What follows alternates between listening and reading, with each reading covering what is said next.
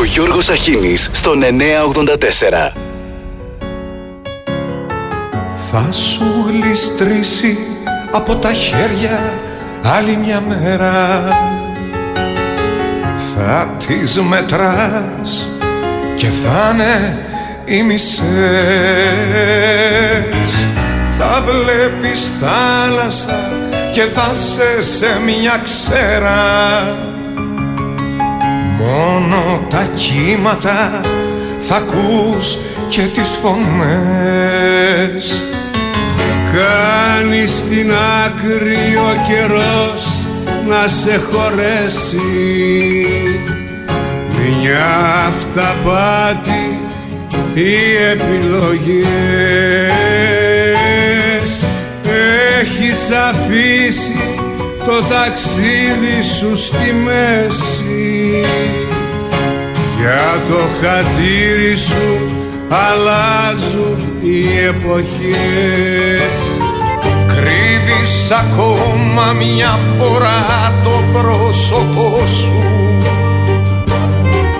Μακάρι να τανε τα πάντα αλλιώς. Μακάρι να ταν να περνούσε το δικό σου.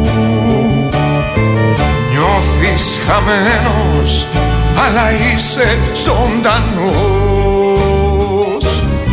Σαν ναυαγός που ονειρεύεται καράβια, κράτοντας τη φωτιά του ζωντανή. Ψάχνεις ακόμα στον ορίζοντα σημάδια που θα σε φέρουν πάλι πίσω στη ζωή.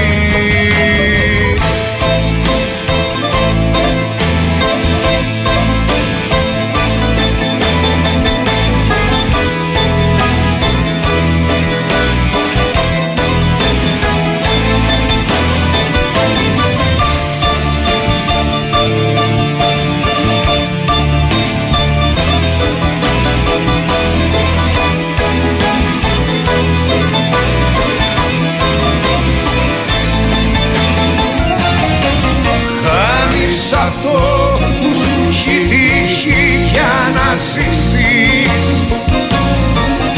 είναι το σήμερα αίμα ζεστό. Ένα τσιγάρο σου έχει μείνει να καπνίσεις. Δεν έχει αλλού, δεν έχει αλλιώς, μόνο εγώ.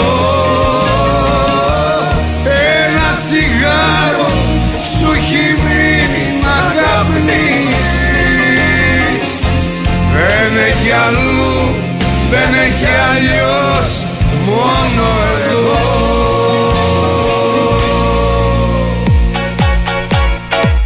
Καλημέρα, καλημέρα. Είμαστε στο μεσοβδόμαδο 15. Μας ακούτε και κάπως διαφορετικά. Ευχαριστούμε για τις ευχές. Μας ταλαιπώρησε, τι άλλο, ο κορονοϊός. Ξεκινάμε λοιπόν και σήμερα. Άντε να δούμε. Και ξεκινάμε με έναν τρόπο διαφορετικό.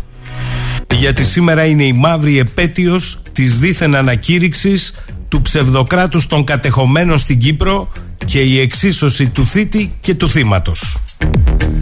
Για να μην ξεχνιέστε, ο κατακτητής στο βόρειο τμήμα της Κύπρου στις 7 Δεκεμβρίου είναι στην Αθήνα.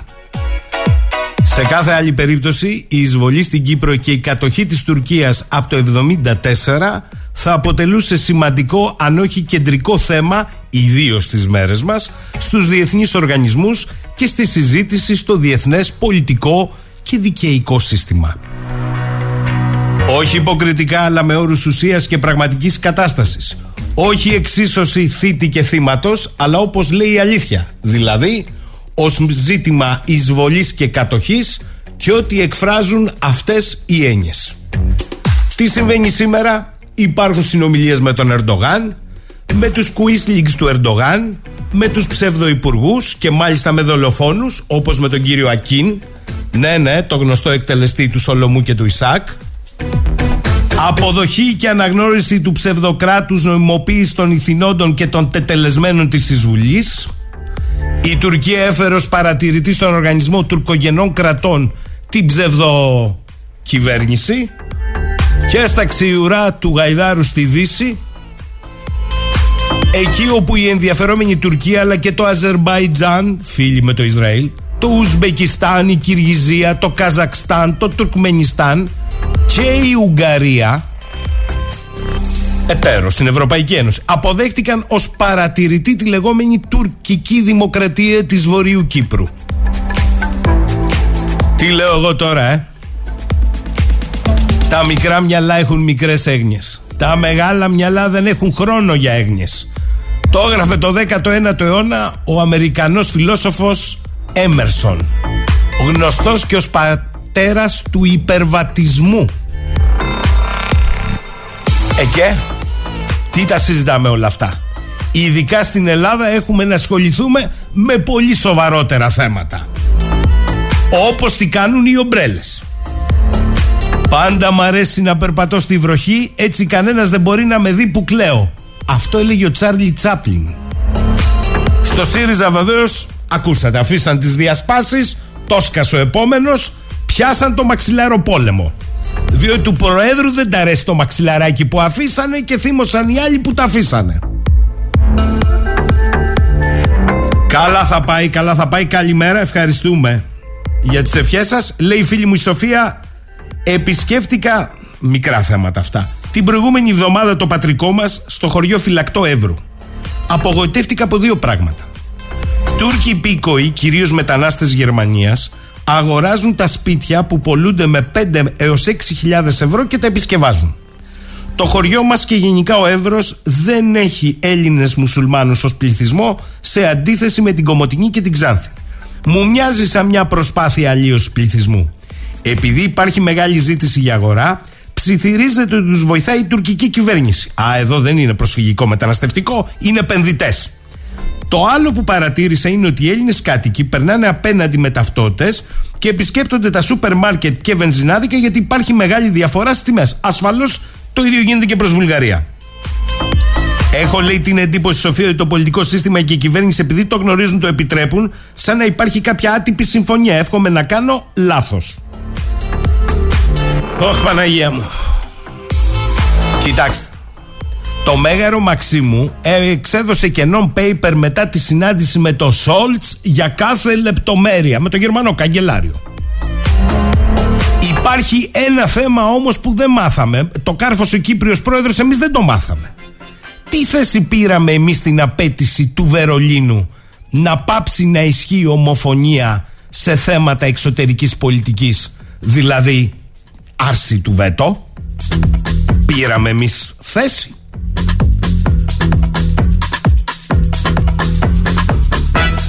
Είπαμε για άλλα. Και ομολογώ, κουνήθηκα κανένα δύο φορές ακούγοντας Κλινήρης, τον Πρωθυπουργό να λέει και τον Υπουργό Εξωτερικών ότι έχουμε πείσει την Τουρκία να εγκαταλείψει την αναθεωρητική της πολιτική, να τη βάλει στο ράφι. Πάπα η αμφισβήτηση της Λοζάνης, πάπα το αίτημα αποστρατιωτικοποίησης των νησιών, πάπα η Ναύτεξ, πάπα η μη αποδοχή της ΑΟΣ, πάπα το κάζους μπέλι, να πάμε τα χωρικά ύδατα έως 12 ναυτικά μίλια. Α,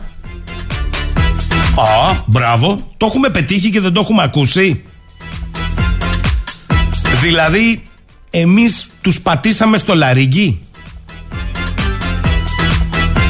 Δεν ξέρω, αλλά πάντως είπε και το άλλο στο Σόλτς. Ο φίλος στην ανάγκη φαίνεται. Σπόντα για τη Γερμανία ότι ως φίλοι στην ανάγκη μας βοήθησαν. Δεν έχει περάσει δάκι ένας αιώνας από την εποχή των μνημονίων, όταν όλοι οι Έλληνες πολίτες καταλάβαμε πόσο φιλικά διακείμενη ήταν η Γερμανία. Αυτοί απλά μας πάταγαν στο λαρύγγι και εμείς απλά αποδεχόμασταν. Καλά πάει, παιδιά. Απροπό, με ρωτάτε, όχι, δεν ακούστηκε κουβέντα για το θέμα των γερμανικών επανορθώσεων στην Ελλάδα, στις καλένδες. Μάθαμε όμως ότι ο Ερντογάν και η Τουρκία κατατροπώθηκαν στην αναθεωρητική τους πολιτική. Έχουμε και μέτρα οικοδόμησης εμπιστοσύνης. Τώρα εγώ να ξύνομαι, να είμαι ικανοποιημένος, είναι αυτή λέει η κόκκινη γραμμή που θα σηκώνουν από τα δύο στρατηγία. Εσcisehir, καλή Λάρσα. Λάρσα, σίδα και λακτάρισα, καλή Escisehir.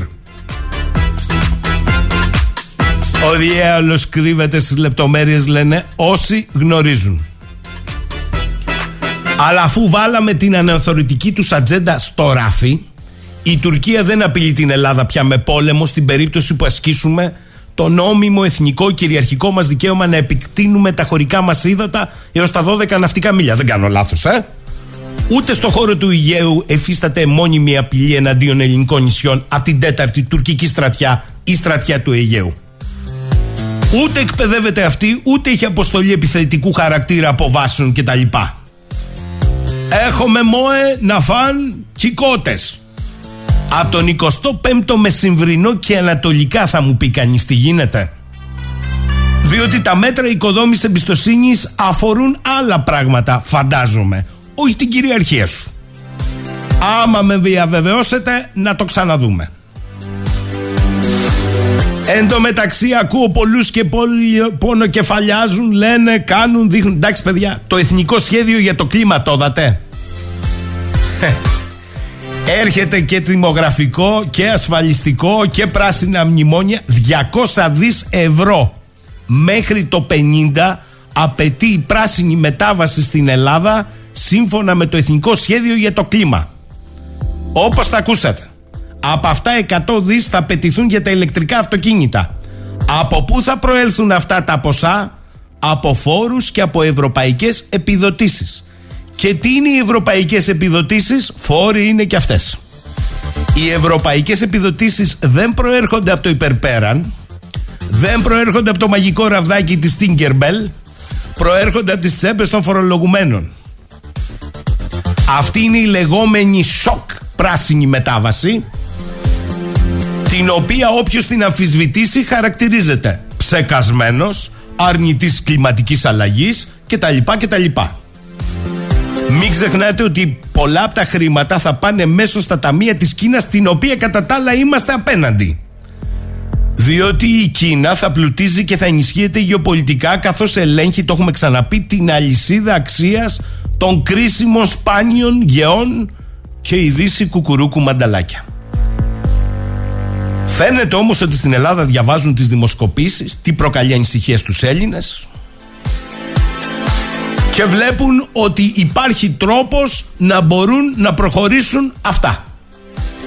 Το timing δεν είναι τυχαίο. Το Εθνικό Σχέδιο για το Κλίμα βγήκε μόλις στις 12 Νοεμβρίου. Και στο καπάκι ο Τσακλόγλου, ο υφυπουργός, είπε εντελώς συμπτωματικά ότι ξεκινάει η συζήτηση για την αύξηση των ορίων ηλικίας για συνταξιοδότηση το 2026, θα πάει στα 68 και μέχρι το 50 στα 70. Το επιχείρημα που χρησιμοποιήθηκε είναι η κακή πορεία του δημογραφικού και το brain drain. Και πώς περιμένουν ορισμένοι να διορθώσουν την κακή πορεία του δημογραφικού και του brain drain όταν προτείνουν την επιβολή επιπλέον φόρων 200 δις ευρώ μέχρι το 50? Τι θα πούν δηλαδή στο σημερινό τριαντάρι που βρήκε καλοπληρωμένη δουλειά στο εξωτερικό? Γύρνα πίσω να σε ξεσκίσω στους φόρους, τους πράσινους, για να πάρεις και ηλεκτρικό αυτοκίνητο.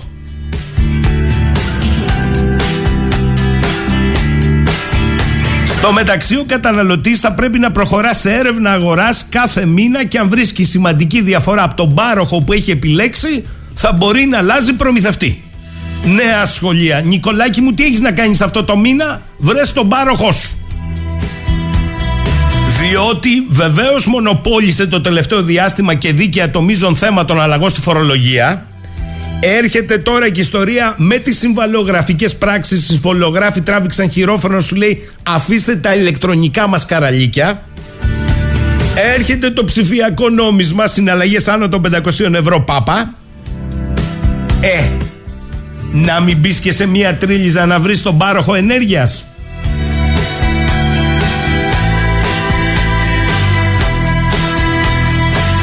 Σύμφωνα λοιπόν με το Υπουργείο Ενέργειας, ο καταναλωτής καλείται να επιλέξει μεταξύ τριών τιμολογίων, τα οποία συνδέονται και με χρώμα. Με το μπλε το σταθερά, να περνάει και ένας συγκυρμός. Το μπλε είναι σταθερότητα. Με το κίτρινο τα κειμενόμενα, πάνω κάτω και πλαγίως. Και με το πορτοκαλί τα δυναμικά, βουρ στο μπατσάκι ό,τι βγει. Επιπλέον προστίθεται ένα τιμολόγιο, το πράσινο, το οποίο δίνει τη δυνατότητα στον καταναλωτή να κάνει σύγκριση τιμών μεταξύ προμηθευτών. Πώς θα γίνεται όμως η σύγκριση? Πρώτη κάθε μήνα η τιμή χρέους θα ανακοινώνεται από τη Ρυθμιστική Αρχή Αποβλήτων Ενέργειας και Υδάτων. Δεν υπάρχει ΡΑΕ πια, Ρυθμιστική Αρχή Αποβλήτων Ενέργειας και Υδάτων. Σας το τονίζω. Μη μου πείτε αύριο μεθαύριο σε κανένα εξάμηνο ότι ιδιωτικοποιήθηκε και το νερό. Εγώ λέω Ρυθμιστική Αρχή Αποβλήτων Ενέργειας και Υδάτων. Για την ώρα ρυθμίζει την αγορά ηλεκτρικής ενέργειας. Τα ύδατα θα δούμε. Στους λογαριασμούς ρεύματος και σε άλλα μηνύματα και emails που θα αποστέλουν οι προμηθευτές στους καταναλωτές θα υπάρχει πλέον και ο κωδικός QR. Θα σκανάρετε και θα διαβάζετε μέσω έξυπνου κινητού και link. Αν ο παππούς και η γιαγιά στα Βορίζα ή τις καμάρες δεν έχουν έξυπνο κινητό, νέος πελάτης αγοράς έξυπνου κινητού. Και οι σπάνιες γιές στην Κίνα. Οι καταναλωτές λοιπόν θα μπορούν να ενημερώνονται κάθε μήνα για την τιμή του ειδικού κοινού τιμολογίου του προμηθευτή τους και να τη συγκρίνουν με το σύνολο των προσφερόμενων τιμολογίων. Άρα αν μπορείς και βρίσκεις διαφορά θα αλλάζεις προμηθευτή, αλλά δεν θα πρέπει να χρωστάς τον προηγούμενο. Ο νοήτο. Σαδισμός. Βάζουν τους ημιμπατήριδες να τρώνε ώρες με τον κομπιουτεράκι για να υπολογίζουν ανά μήνα το κόστος του ηλεκτρικού ρεύματος. Οι μεγάλες χώρες και οι μεγάλοι πολιτισμοί παίρνουν μέγεθος και απλώνονται στο χώρο και στο χρόνο, επειδή επιμένουν να απλοποιούν τα μικρά. Αφιερώνουν δηλαδή κόπο, πόρους και φαιά ουσία για τις μείζονες υποθέσεις του ατομικού και συλλογικού βίου. Ο αρχαίος ελληνικός πολιτισμός είχε ταυτίσει στην τελειότητα με το λιτό, το απλό. Η γλώσσα μας ήταν ένα σύνθετο και ακριβές θαύμα της λογικής και της επικοινωνίας, και αυτό αρκούσε για να αφήσουμε αποτύπωμα στις χιλιετίες. Τώρα οι φωτισμένοι, οι άριστοι, οι Ιλουμινάτοι, που είναι deep κατά deep, μες στην Τίγκλα, τη γλώσσα τη φτώχυναν διανόμων και όλα τα άλλα τα έχουν καταντήσει παζλ για δυνατούς λύτες. Θα κάνουν, λένε, λοιπόν τιμολόγια διαφόρων χρωμάτων. Κόκκινο απαγορεύεται. Θα σου το στέλνουν αυτοί όταν δεν έχεις να πληρώσεις, για να υπολογίζεις εσύ τι συμβόλαιο σε συμφέρει να πληρώνεις για το ηλεκτρικό ρεύμα ανά μήνα. Θα επιλέγεις λοιπόν μπλε, πράσινο, κίτρινο, πορτοκαλί, ποια εταιρεία σε συμφέρει, πόση ώρα πρέπει να κάψεις, πόσους υπολογισμούς να κάνεις για να γλιτώσεις κανένα τσέντουλο. Βγες μωρή από την πανιέρα τώρα, μη γελάς Νίκο. Βγάλ το σκασμό και βάλε μια βελέτζα από πάνω σου, παιδί, που θες διάβασμα και θες και φωταέριο, φυσικό αέριο. Εν έτη 2023 θα κάνουμε τους traders στα σπίτια, θα το παίζουμε χρηματιστές και θα σπαζοκεφαλιάζουμε για να βγάλουμε ακόμη ένα μήνα με φθηνό ηλεκτρικό ρεύμα. Θέλω τον Νίκο στο σπίτι μου να μου λέει παίρνω τώρα συμβόλαιο από την Α, όχι κόψε πάρε Β, να δεις τι έχει να γίνει. Να θυμηθούμε μέσα μας τις φωτισμένες χρονιές του εξυγχρονισμού του χρηματιστηρίου. Όλοι μαζί νομοθετούν για το καλό μας, με χειρότερες και ακριβότερες υπηρεσίες. Θυμάστε πως μας φουμάραν με το χρηματιστήριο ενέργειας. Θα γινόταν ανταγωνιστική λέει αγορά και θα σήμαινε φθηνότερη ενέργεια. Το αποτέλεσμα το είδαμε στα μπουγιουρδιά του ηλεκτρικού ρεύματος και στον εμπεγμό με τις επιδοτήσεις. Πάνε κι αυτές. Για κάθε 100 ευρώ που σου κλέβουν, το ανταγωνιστικό περιβάλλον σου δίνει ένα διφραγκάκι, ταλιράκι, και καλά σου είναι. Και στο μέλλον να προσέχεις κιόλας ανά ημέρα ποιο τιμολόγιο να κάνεις για τον επόμενο μήνα. Μπλε, πράσινο, πορτοκαλί, κίτρινο. Στις εκλογές θα θυμηθείς το μαύρο? Δεν νομίζω. Γι' αυτό και το δούνου του, που είναι το πιο σκληρά μετανόητο και μπράβο του, λέει δώστε λεφτά για επενδύσεις στην Ελλάδα, όχι σε αυξήσεις μισθών και συντάξεων.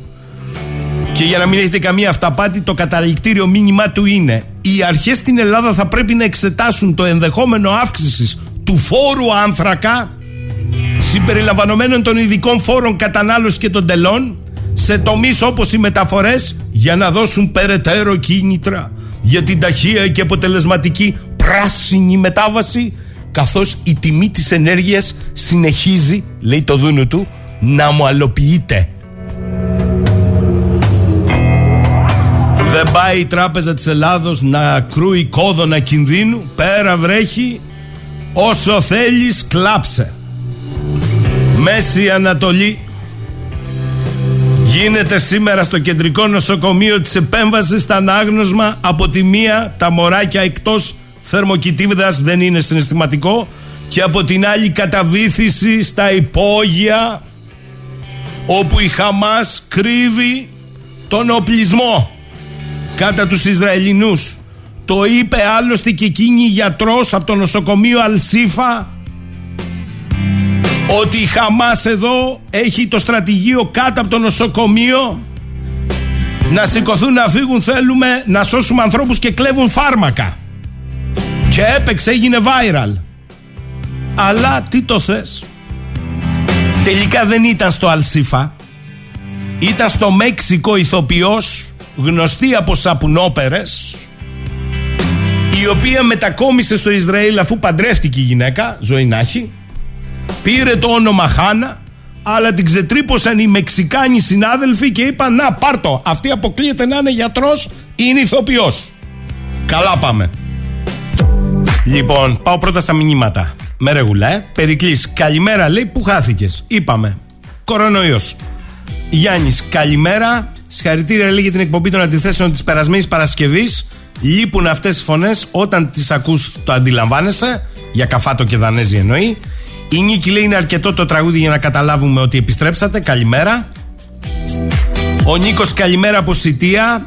Σήμερα είναι μέρα αγώνα, οπότε λέει θα σας ακούσω μέχρι τις 11, γιατί θα βρεθούμε σε πάλξη για το νοσοκομείο μας σε Σιτία και Ηράκλειο. Με το καλό, Νίκο, με το καλό, να θυμάσαι δεν είναι θέμα προσώπων αλλά πολιτικών. Πολύνα λέει καλημέρα περαστικά, ευχαριστούμε. Περαστικά λέει και ο Παναγιώτης και ο Γιάννης από την Αθήνα. Σας ευχαριστούμε όλους. Ο Νίκος λέει καλημέρα, σας χάσαμε χθες με τα σκυλοτράγουδα, βγάλε λέει Παπακοσταντίνου ή Καπόπουλο για νέα στη μαρτυρική Γάζα. Σπύρος καλημέρα, εάν με την τεχνητή νοημοσύνη με το ολόγραμμα μερικών Εβραίων που πέρασαν στα κρεματόρια των Ναζί, εσείς τι λέτε, θα συμφωνούσαν με αυτά που κάνουν σήμερα οι απόγονοί τους, έστω και αν ήταν οι Γερμανοί στη θέση των Παλαιστινίων? Εντάξει τώρα, μη βρίσκουμε ευκαιρία να κολλάμε κάθε ιστορική περίοδο κατά πώς βολεύει. Ο Θάνος, καλημέρα Θάνο, θα τη δούμε. Γιατί δεν έγινε εκπομπή χθες, λέει ο Νίκος από Ζωγράφου. Είπαμε, μας έπληξε ο κορονοϊός με ντρόουν, μας έπιασε τα πράσα, επιχειρησιακά μας ευνηδίασε. Ο Νίκος λέει, άλλος Νίκος, για θυμισέ μου ποιος ήταν αυτός που έλεγε συνέχεια σε κάτι παλιές ελληνικές ταινίες ότι οι Γερμανοί είναι φίλοι μας, και τι ρόλο είχε στην ταινία? Στην ταινία, καλά το λες, ο Δήμος Ταρένιος, στην ταινία έπαιζε άγρια, φοβερά το ρόλο, φοβερά του συνεργάτη σικ των Γερμανών, γιατί στην πραγματικότητα ο Δήμος Ταρένιος ήταν μια ψυχαρά. Ο Βαγγέλης λέει καλημέρα, εύχομαι να είσαι καλά Σιδερένιος. Χθες άκουσα τον Υπουργό Άμυνας να λέει ότι θα ξαναφτιάξει την ΕΑΒ, η Ελλάδα θα θέλει να παράγει ντρόνς, ραντέρ και λοιπά. Μάλιστα είπε ότι έπρεπε να γίνει χθες. Και να ρωτιέμαι, αυτή δεν ήταν στην κυβέρνηση εδώ και 4 χρόνια? Άστο τώρα, αφού μπήκε η αναθεωρητική ατζέντα στο ράφι του Ερντογάν. Το είπε ο Πρωθυπουργός και ο Υπουργός Εξωτερικών.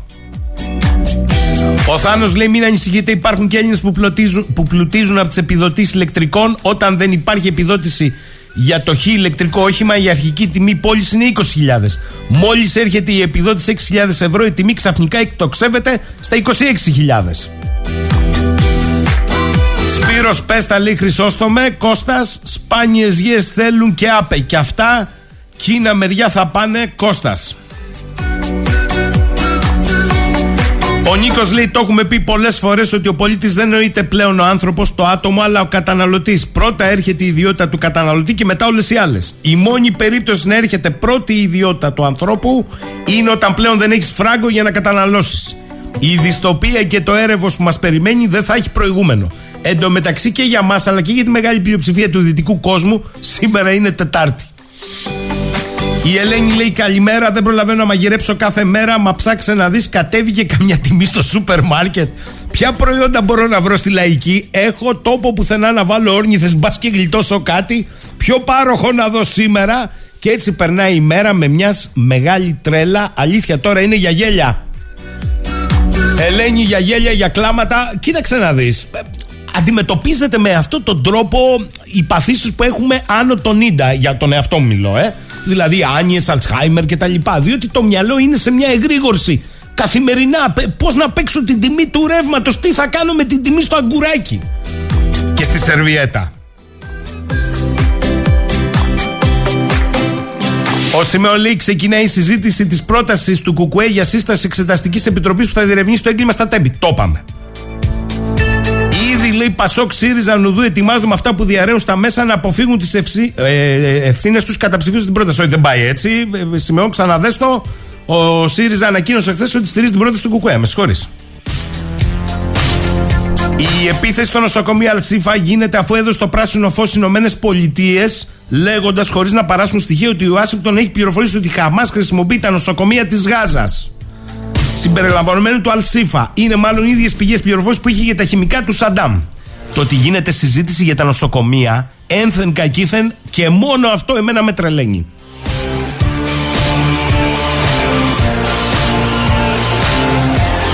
Ο Περικλής λέει: θλίψη και οργή για όσα έρχονται σε όλα τα επίπεδα, για όσα θα ζήσουν τα παιδιά μας. Εκτός των άλλων, έχουμε και επιτάχυνση στις άλλους της Ευρώπης. Ξέρεις από ποιους. Ένα θέμα που δεν καταλαβαίνω γιατί δεν το βάζουμε στο τραπέζι. Εν πάση περιπτώσει, ζητείται αντίδραση από μια κοινωνία διαιρεμένη από τα κοινά και εθνικά συμφέροντα. Ήξεραν τι έκαναν τόσα χρόνια όλοι τους μαζί. Αν σε έπιασε αυτό το συνάχι με βήχα και έλειψες, πιπερόριζα τριμμένη μέσα σε ένα τσαγάκι με μέλι και λεμόνι. Εντάξει παιδιά, ευχαριστώ. Είπα να ξαποστάσω λίγο από την αποκομιδή της Ιεράς Ελιάς και να σ' απολαύσω πίνοντας μια στάλα καφέ στο χωράφι. Καλή δύναμη σε όλους τους ελαιοπαραγωγούς στις εργάτες γης. Χρήστο, είσαι πλούσιος φέτος. Α, Χρήστο, με συγχωρείς. Πες μας που είσαι, πόσα παιδιά έχεις, αν είναι κανένα της παντριάς, διότι εδώ όποιος διαθέτει πια λιόφυτο και μάλιστα με καρπό στη χρονιά που είμαστε, ο χαρότο δεν πάει παρακάτω.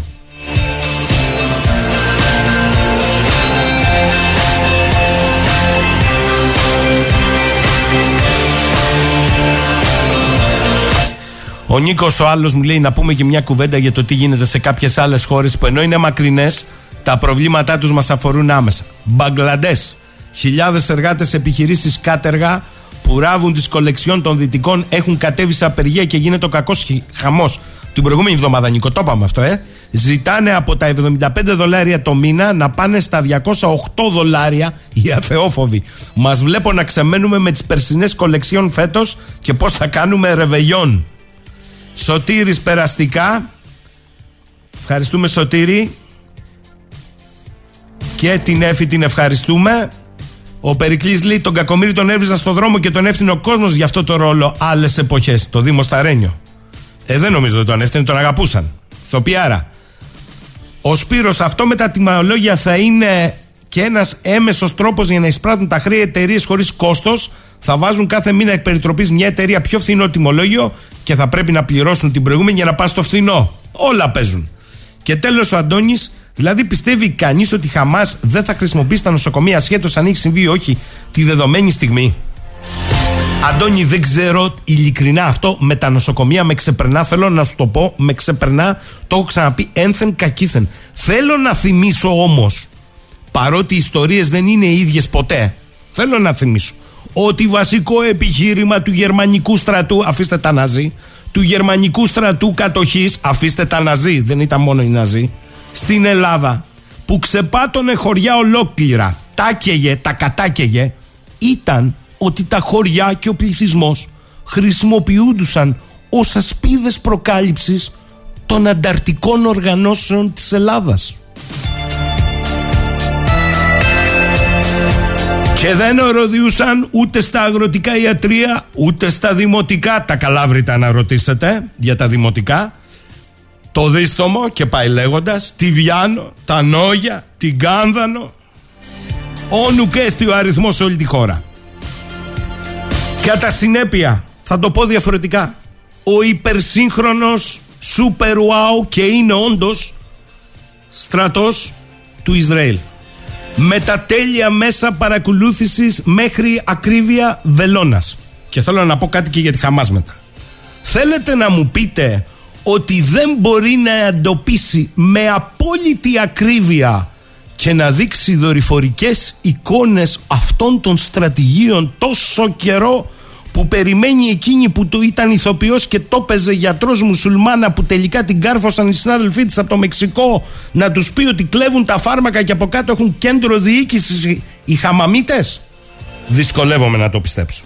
Από την άλλη, θέλω να πω και για τη Χαμάς, τα πούνε ρε παιδιά εκείνα τα 600 χιλιόμετρα σύραγγες, τα θυμάστε, με τον κάθε τύπο αντιαρματικής ρουκέτας που διέθεταν, που θα γίνει ο τάφος των Ισραηλινών. Αυτά δεν λέγανε οι αναλύσεις, αυτά δεν λέγανε ότι αν μπουν μέσα στη Γάζα, έτσι δεν λέγανε, Νίκο? Ναι. Ένα τάγκ σε 15 μέρες. Κάτι δεν πάει καλά ένθεν κακήθεν με την ενημέρωση. Πάω στον πρώτο καλεσμένο για σήμερα. Ο πρώτος καλεσμένος ασχολείται με τη διεθνή πολιτική, παρότι κατά τεκμήριο η κύρια ασχολία του τον έχει πετυχημένο στον χώρο της επιστήμης, πρέπει να το πω αυτό. Είναι ο κύριος Γιώργος Παπαδάκης, πυρηνικός γιατρός, ερευνητής στο Ίδρυμα Τεχνολογίας Έρευνας και μάλιστα ένα από τα ελπιδοφόρα πρόσωπα, προσέξτε, στην αμερικανική ιατρική, πυρηνική ιατρική, ο οποίος είναι συμπατριώτης μαζί στο Ηράκλειο, αλλά το τελευταίο διάστημα την αμερικανική πραγματικότητα την ξέρει από την καλή και από την ανάποδη, και ο οποίος το τελευταίο διάστημα διατυπώνει μία άποψη που δεν είναι, να το πω, της μοδός.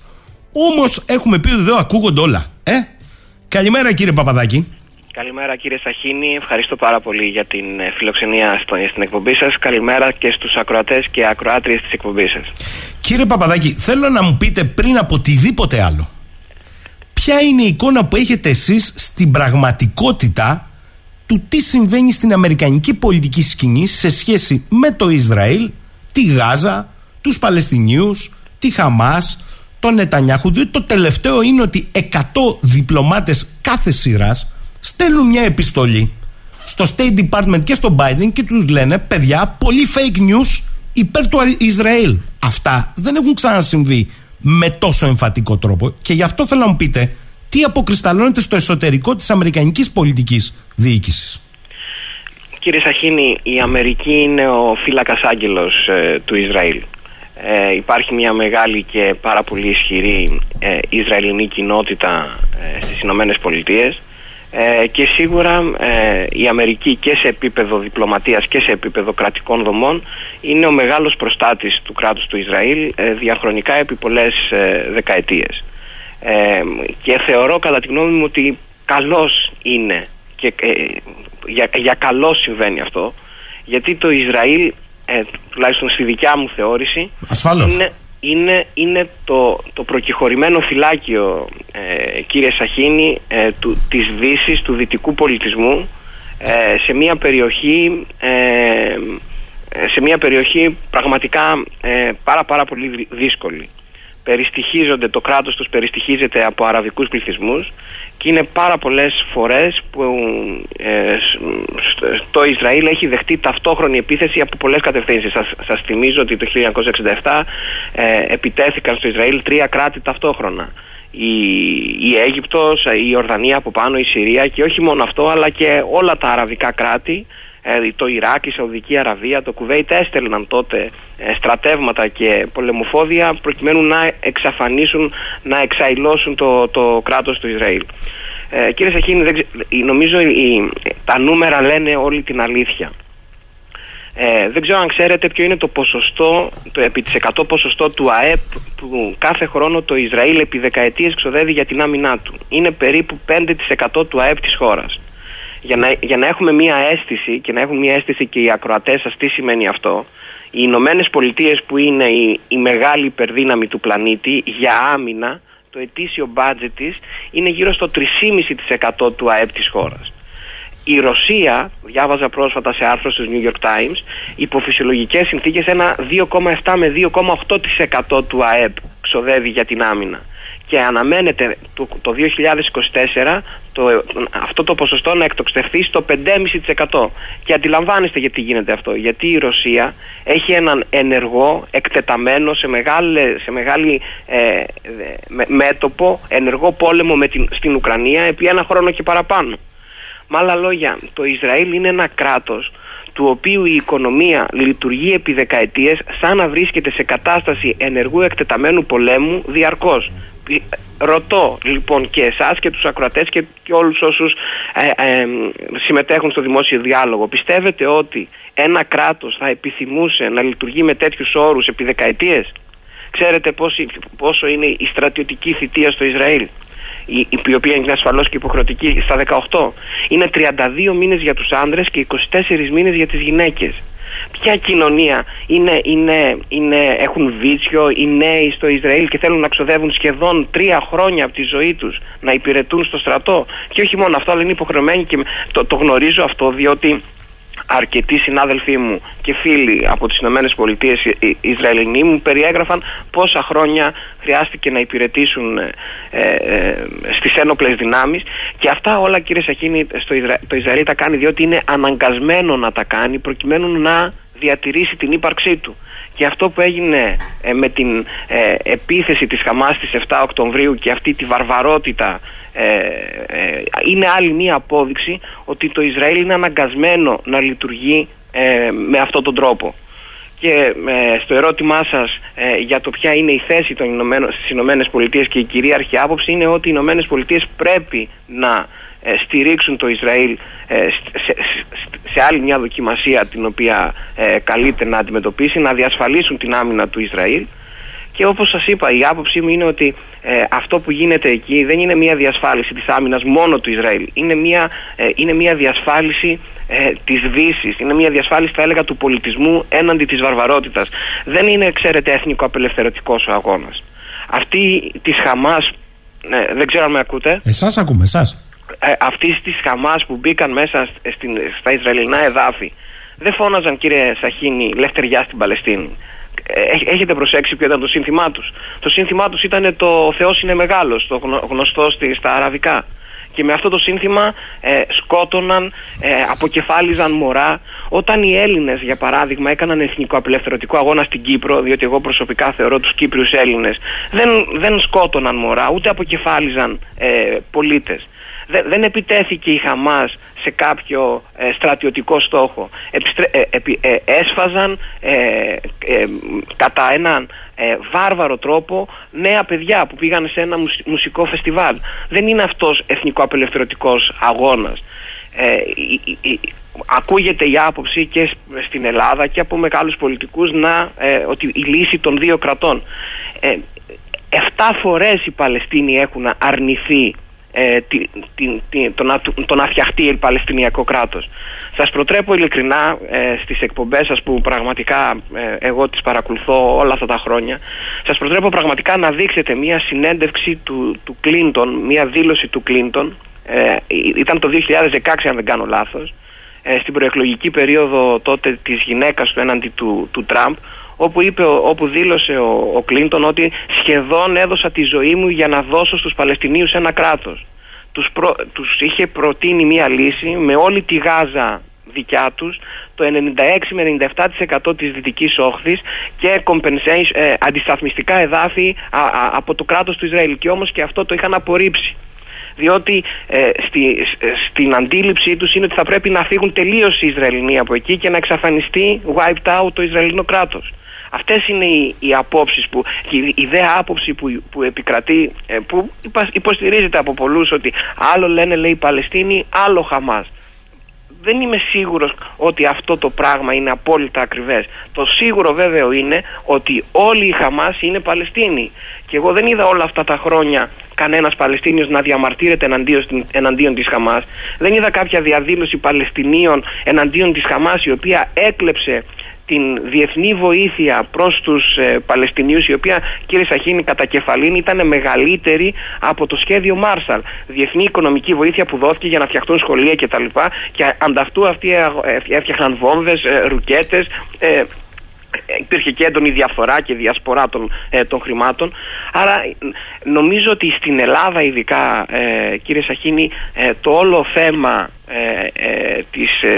του πολέμου στο Ισραήλ αντιμετωπίζεται με λίγο παλιωμοδίτικους όρους της εσωτερικής πολιτικής πραγματικότητας αριστεράς-δεξιάς.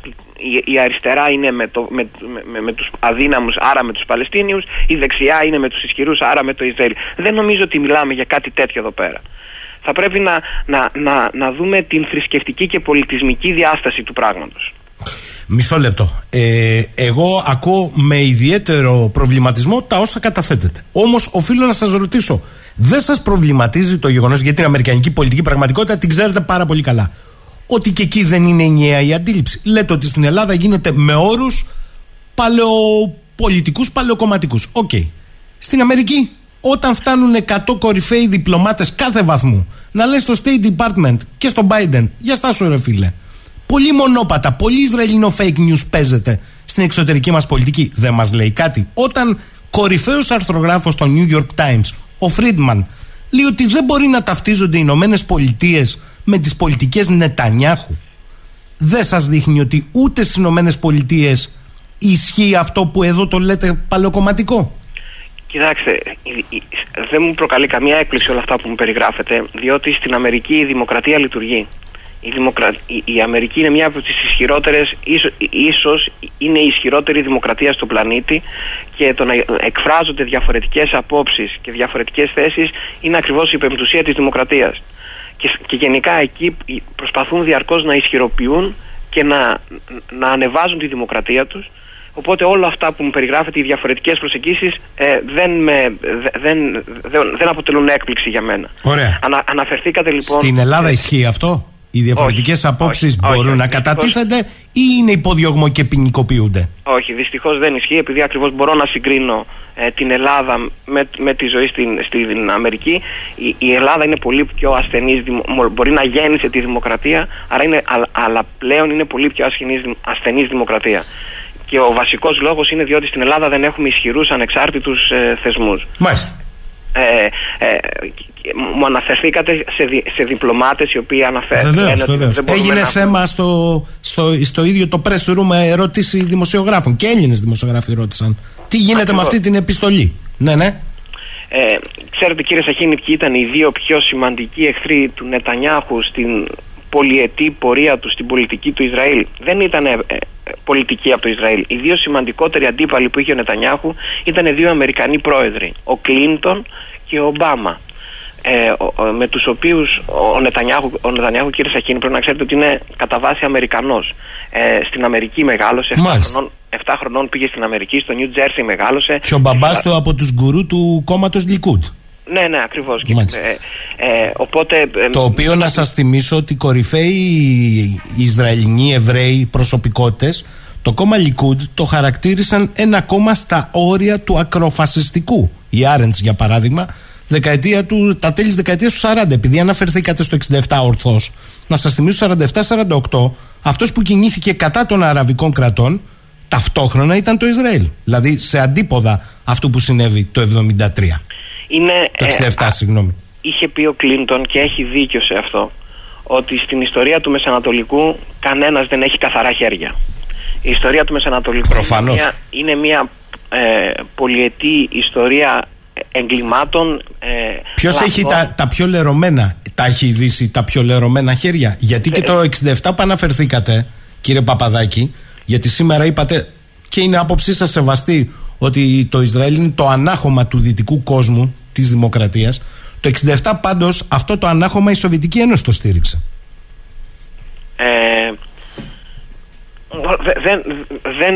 Δεν αντιλέγω σε αυτό, αλλά πραγματικά επιμένω ότι είναι ένα δεν θα έλεγα ανάχωμα, είναι ένα προκυχωρημένο φυλάκιο. Εγώ μπορώ να κάνω μια ερώτηση. Βεβαίως. Ακούω δυστυχώς στη χώρα μου, στην Ελλάδα. Καταρχάς, κανένας δεν συμπαθεί τον πόλεμο, κανένας δεν θέλει παιδιά να σκοτώνονται, κανένας δεν θέλει βαρβαρότητα. Ακούω όμως δυστυχώς στην Ελλάδα να αναπτύσσονται επιχειρήματα υποστήριξης, όχι, δεν θα έλεγα τόσο σχεδόν υποστήριξης της Χαμάς. Ακούω δηλαδή επιχειρήματα τα οποία τα ίδια επιχειρήματα ταυτόχρονα αναπτύσσει ο Ερντογάν.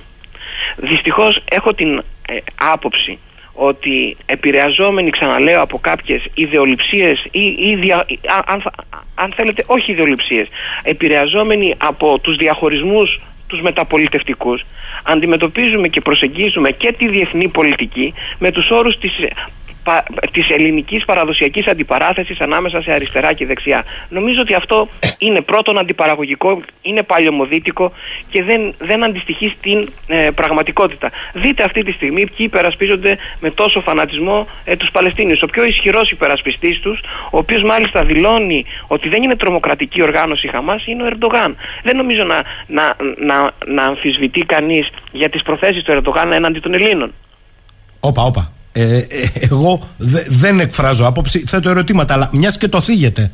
Άρα, τι δουλειά έχει ο Ερντογάν 7 Δεκεμβρίου στην Αθήνα με 9 υπουργούς, 300 κυβερνητικούς και μάλιστα σήμερα είναι η μέρα ανακήρυξης του ψευδοκράτους στο βόρειο κομμάτι της Κύπρου, με στρατό εισβολής και κατοχής στο βόρειο τμήμα της Κύπρου. Αν ο Ερντογάν λοιπόν έχει αυτή την επιχειρηματολογία και πολλοί στην Ελλάδα την ασπάζονται, η σημερινή κυβέρνηση κάνει μπράτσο στην επιχειρηματολογία Ερντογάν, υποδεχόμενος ο Πρωθυπουργός την τουρκική κυβέρνηση 7 Δεκεμβρίου.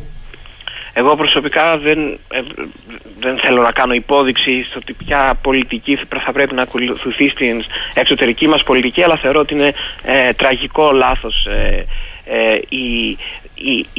το να εθελοτυφλεί η Ελλάδα, να κάνει ότι δεν βλέπει, να κρύβει τα προβλήματα κάτω από το χαλί. Πιστεύω ότι το να δέχεσαι τον Ερντογάν, όταν ο Ερντογάν αναπτύσσει μια τέτοια ρητορική, θα έπρεπε το αντίθετο, πιστεύω, η χώρα μας όχι μόνο να μην συμμετέχει σε συνομιλίες αυτή την περίοδο, διότι μόνο έτσι υπάρχει περίπτωση και να διορθωθεί και να αλλάξει, αλλά θα έπρεπε να ζητήσει και από τη διεθνή κοινότητα να επιβληθούν κυρώσεις στον Ερντογάν που ανερυθρίαστα και δημόσια στηρίζει μια τρομοκρατική οργάνωση. Και θα έπρεπε η Ελλάδα στα διεθνή φόρα να θέσει το θέμα, υποτίθεται μια χώρας συμμάχου στο ΝΑΤΟ και μέλος του ΝΑΤΟ, πως μια χώρα μέλος του ΝΑΤΟ ουσιαστικά υπερασπίζεται και υποστηρίζει μια αναγνωρισμένη σε όλη τη Δύση τρομοκρατική οργάνωση. Και δεν είναι, ξέρετε, αν η Δύση την λέει είναι τρομοκράτες. Η Χαμάς είναι η παλαιστινιακή έκδοση, αν θέλετε, της Αλ-Κάιντα, είναι η παλαιστινιακή έκδοση του Άισις και νομίζω ότι παραβλέπουμε αυτή τη διάσταση του προβλήματος, το οποίο, κύριε Σαχίνη, νομίζω είναι ένα πρόβλημα το οποίο θα αντιμετωπίσουμε και στην Ευρώπη και στην χώρα μας. Έβλεπα πριν λίγες μέρες μια τεράστια πορεία στο Λονδίνο, 300.000 κόσμου, με στην κορυφή της πορείας τον Τζέρεμι Κόρμπιν, τον ηγέτη του εργατικού κόμματος στην Αγγλία, να υπερασπίζονται την Παλαιστίνη και τη Χαμάς κατά βάση, και το ανέκδοτο και το οξύμορο ήταν να βλέπεις όλη αυτή την τεράστια πορεία με σημαίες της Χαμάς να περνάει μπροστά από τη γέφυρα όπου είναι το κτίριο των μυστικών υπηρεσιών της Αγγλίας, της MI5. Δηλαδή από τη μία είναι το κτίριο που υποτίθεται θα προστατεύσει τη χώρα και την Ευρώπη από τους τρομοκράτες, και από την άλλη μπροστά από αυτό το κτίριο χιλιάδες κόσμου να παρελάζουν με σημαίες της Χαμάς. Νομίζω ότι η Ευρώπη θα έχει πρόβλημα και η χώρα μας θα έχει πρόβλημα. Άκουγα, νομίζω προχτές, τον εξαιρετικό καθηγητή τον κύριο Μάζη, που συχνά παρακολουθώ και στις εκπομπές σας, να αναφέρεται σε περιστατικά που έχουν ήδη συμβεί στην Ελλάδα και τα οποία δεν έχουν αποκτήσει δημοσιότητα. Ανέφερε ότι ένας, για παράδειγμα, από τους τρομοκράτες και τους χασάπιδες στο θέατρο στον Μπαρτακλάν στο Παρίσι, όπου σκοτώθηκαν, υπήρξε μια εκατόβη νεκρών, ζούσε στην Αθήνα, λέει στο Παγκράτη για 6 μήνες. Όταν ήρθε ο Μακρόν στην Ελλάδα επί κυβέρνησης ΣΥΡΙΖΑ, συνελήφθησαν 12 τρομοκράτες του Άισις. Το γεγονός ότι στη χώρα μας γενικά, κύριε Σαχίνη, μέχρι σήμερα υπάρχει μία στάση ότι η Ελλάδα είναι εκτός από αυτό το κάδρο των χωρών που αποτελούν στόχους ή θύματα των ριζοσπαστών Ισλαμιστών που καταφεύγουν σε μαζικά τυφλά χτυπήματα μοναχικών λύκων, δηλαδή που σκοτώνουν μέσα σε ένα εμπορικό μόλ ανθρώπους. Πολύ φοβάμαι ότι δεν θα είναι για πολύ αυτή η κατάσταση και στη χώρα μας. Και η χώρα μας θα αποτελέσει, η Ευρώπη έχει ήδη βιώσει τέτοιου είδους τραγωδίες και πολύ φοβάμαι ότι και η χώρα μας αργότερα ή συντομότερα μπορεί να αποτελέσει έναν τέτοιο στόχο. Και τότε θα δείτε πως όλοι αυτοί οι δημοσιολογούντες και όλη αυτή η δημόσια στάση θα μεταβληθεί, εν ρηπεί οφθαλμού. Διότι υπάρχει αυτή η στάση στη χώρα μας, διότι δεν το έχουμε βιώσει ακόμα. Εύχομαι πραγματικά να μην βιώσουμε τέτοιου είδους χτυπήματα, αλλά πολύ φοβάμαι με την πολιτική που ακολουθείτε, με τη χαλαρότητα που υπάρχει όχι μόνο στη χώρα μας αλλά σε όλη την Ευρώπη. Η Ευρώπη και η χώρα μας θα έχουν σημαντικά τέτοια προβλήματα. Νομίζω πρόσφατα διάβασα, δεν ήμουν στην Ελλάδα, για ένα περιστατικό για κάποιον στα Χανιά. Ακούω για παράδειγμα ότι έχουμε προβλήματα όσον αφορά τους εργάτες γης και σκεφτόμαστε, ωραία, θα εισάγουμε μουσουλμάνους εργάτες από μουσουλμανικές χώρες. Ωραία, εγώ τότε όπως θα έλεγε κάποιοι νέοι, καλά θα πάει αυτό. Δηλαδή, επειδή δεν έχουμε εργάτες γης, να φέρουμε ας πούμε, από την Αφρική, να φέρουμε από την Μπόκο Χαράμ εδώ πέρα. Θα υπάρξει πρόβλημα, κύριε Σαχίνη. Ήδη υπάρχει αυτή η χαλαρότητα με την οποία αντιμετωπίζεται αυτό το θέμα. Νομίζω. Άρα για σας είναι πόλεμος και πολιτισμών. Ναι, βέβαια. Ναι, βέβαια. Και θέλετε να σας... Υπάρχει το επιχείρημα ότι όλα αυτά τα κάνουν οι Παλαιστίνοι γιατί υπάρχει ανεργία, ζουν μια ζωή χωρίς μέλλον, χαμηλό οικονομικό επίπεδο κτλ. Θέλω να σας πω ποιος ήταν ο πιο διάσημος τρομοκράτης, Ισλαμιστής τρομοκράτης που όλος ο πλανήτης ξέρει. Δεν ήταν ο Οσάμα Μπιν Λάντεν. Ο Οσάμα Μπιν Λάντεν ήταν ζάμπλουτος. Εντάξει, αλλά μισό λεπτό τώρα, κύριε Παπαδάκη, γιατί θα ξεχάσω και αυτά που ξέρω. Και ο Οσάμα Μπιν Λάντεν δεν ήταν συνεργάτης CIA για να διώξουν τους Σοβιετικούς από το Αφγανιστάν. Ναι, βέβαια. Τη Χαμάς το 3, το 4, το 5, το 6 ο κύριος Νετανιάχου δεν κυβερνούσε, που τη στήριζε και ξεμπλόκαρε τα δις από το Κατάρ να έρθουν στη Γάζα για να κοντράρει τον Αραφάτ. Και εν πάση περιπτώσει η Χαμάς είναι αυτό που είναι, όπως περιγράφετε εσείς. Μπορείτε να μου πείτε γιατί στη Δυτική Όχθη χθες ισοπεδώθηκε άγαλμα του Αραφάτ? Και αυτός τρομοκράτης ήταν. Δεν μπορώ να το ξέρω αυτό. Όπως σας είπα, το Μεσανατολικό δεν είναι ένα απλό γεωπολιτικό πρόβλημα και συνυπογράφω αυτό που είχε πει και ο πρόεδρος Κλίντον, ότι είναι μια ιστορία όπου όλοι έχουν λερώσει τα χέρια τους. Η λύση ποια είναι? Είναι πολιτική? Είναι η δημιουργία δύο κρατών? Και τι δύο κρατών? Το ένα υπάρχει. Είναι το κράτος του Ισραήλ. Να. Το κράτος της Παλαιστίνης ποιος θα το καθορίσει? Όλοι οι άλλοι εκτός των Παλαιστινίων? Δηλαδή, ακούω διάφορα. Είπατε εσείς, ήταν μια λύση, είπα ο Κλίντον, η Γάζα, το 90% της Δυτικής Όχθης, τελεία. Δεν κατάλαβα. Τα ψηφίσματα του ΟΗΕ δεν έλεγαν τέτοια πράγματα, ούτε καν η συμφωνία του Όσλο έλεγε τέτοια πράγματα. Μιλούσε και για πρωτεύουσα στα ανατολικά της Ιερουσαλήμ. Μέχρι και αυτό τους είχε προταθεί. Η Δυτική Όχθη να μην είναι με επίκους. Αυτά όλα, όταν τα βλέπει ένας λαός, εγώ δεν μιλάω για οργανώσεις, και δεν του έχει μείνει τίποτε άλλο, τι πιστεύετε ειλικρινά ότι μπορεί να κάνει? Και κάποιος μου λέει εδώ πέρα, ο Βασίλης, πείτε στον κύριο Παπαδάκη ότι το Αλάχ Ακμπαρ καλά το περιγράφει, αλλά θέλω να του θυμίσω ότι και ο Κολοκοτρώνης, μπαίνοντας στην Τροπολιτσά, έλεγε με τη βοήθεια του Θεού. Ναι, αλλά τότε ήταν ένας πραγματικός εθνικοαπελευθερωτικός αγώνας. Έχω την άποψη ότι υπάρχει μια τέτοια διάσταση σε αυτό που συζητάμε και ότι συμβαίνει στο Ισραήλ, αλλά δεν είναι μόνο αυτό. Δεν είναι μόνο αυτό. Υπάρχει ένα έντονο στοιχείο θρησκευτικού και πολιτισμικού πολέμου. Και επίσης στη δημόσια σφαίρα, στη δημόσια συζήτηση παρατηρώ πάρα πολλούς. Ας πούμε, άκουγα πρόσφατα τον κύριο Λαπαβίτσα σε μια συνέντευξη που έδινε στον εξαιρετικό συνάδελφό σας, τον κύριο Καρβουνόπουλο, να συζητάει και να με λίγο ενδόμηχη χαρά. Ξέρετε, όλοι αυτοί που προέρχονται από την αριστερή. Τι χαρά για τον πόλεμο, χαρά για τους νεκρούς. Όχι, όχι, όχι, να σας πω τι εννοώ.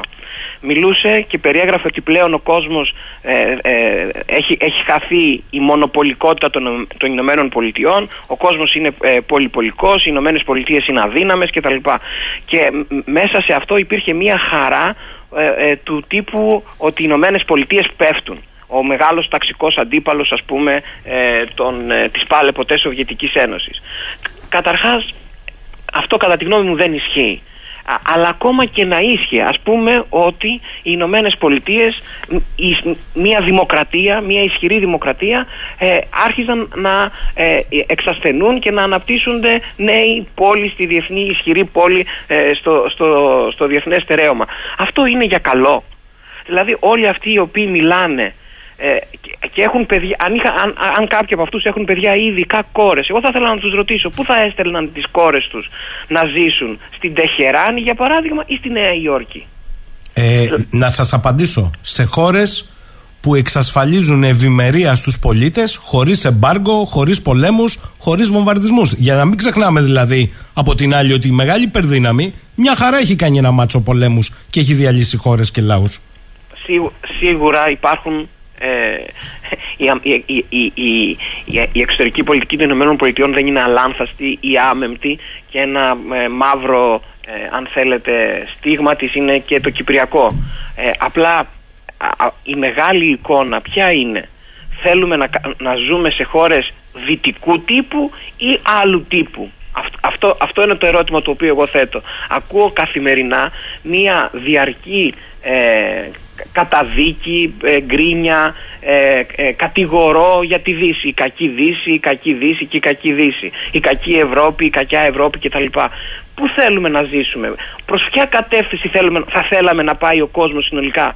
Προς μια κατεύθυνση έτσι όπως ζουν οι δυτικές χώρες ή προς αυταρχικά καθεστώτα διεφθαρμένα, ισχυρά αν θέλετε, όπως αυτά που υπάρχουν, που αναπτύσσονται στη Ρωσία ή σε άλλες, από άλλους πόλους? Αυτό είναι το ερώτημα το οποίο εγώ θέτω.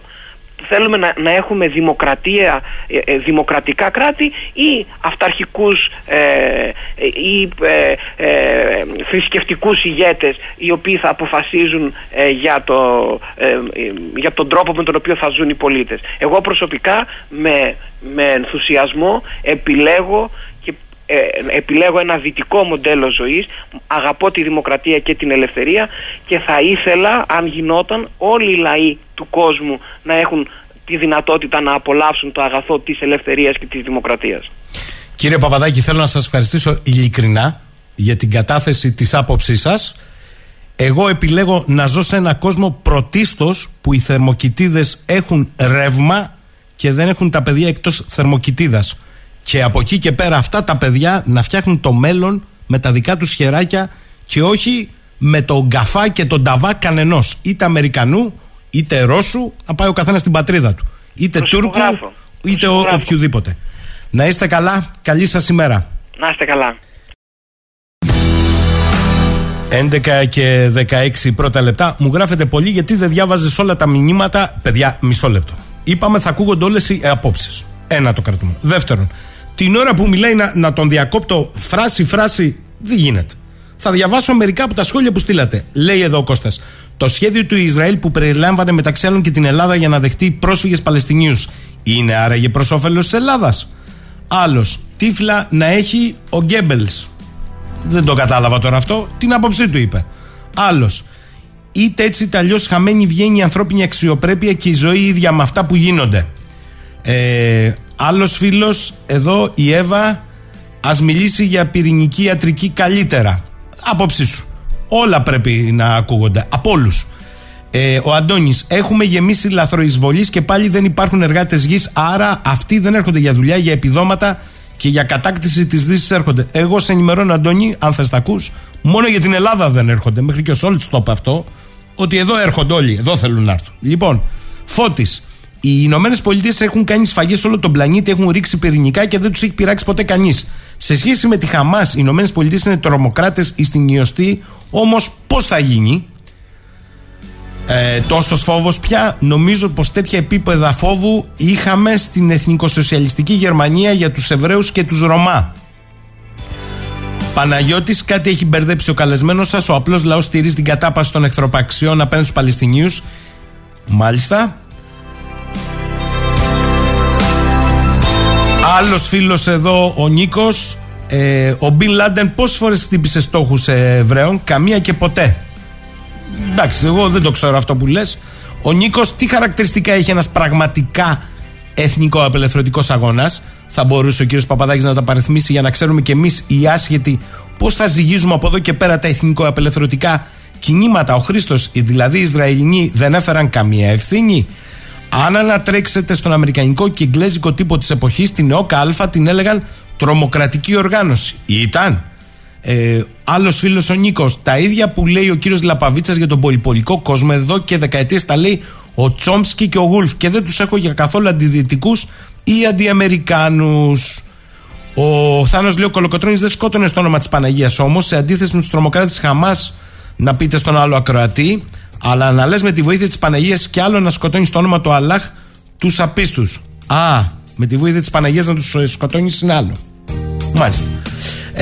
Ο ελληνικός λαός που ζει όσα ζει δεν έχει δικαίωμα αντίδραση ακραίας όπως οι Παλαιστίνοι. Όταν το χτυπάει το κράτος φέρνοντας τους Ισλαμιστές να τον κακοποιούν, να τους χαλάνε τις αξίες και τα ήθη χιλιετιών. Για τους δυτικούς έχουμε εφεύρει το ακροδεξιός και φασίστας. 2 μέτρα και 2 σταθμά. Εντάξει, Αντώνη. Νίκος, δεν του έχεις μεταφέρει τον αντίλογο. Είπαμε, παιδιά, είπαμε. Εδώ διαβάζω για να καταλάβετε τι γινόταν την ώρα που μιλούσε ο άνθρωπος. Μόλις ακούγονται αλήθειες, λέει ο Βασίλης, και δεν μπορούμε να τις διαχειριστούμε, καταφεύγουμε στην Τριπολιτσά πριν 2 αιώνες. Άρε χαματζίδες, σας έχει πάρει χαμπάρι ο Ντουνιάς όλους. Της Χαμάς εννοείς ότι είμαστε. Μάλιστα. Μαριάννα, λυπηθείτε τον, δεν κατέχει το θέμα. Γνώμη σου. Λευτέρης, έβγε στον κύριο Παπαδάκη, εκφράζει τη λογική και το μέσο ελεύθερο από ιδιοληψίες Έλληνα. Άλλος εδώ, χρειάζεται ιστορική τεκμηρίωση και εκεί το χάνει ο κύριος Παπαδάκης. Ο Χρήστος, επιχειρεί ο καλεσμένος να μας πείσει για την εικονική πραγματικότητα δίθεν δημοκρατία στη Δύση.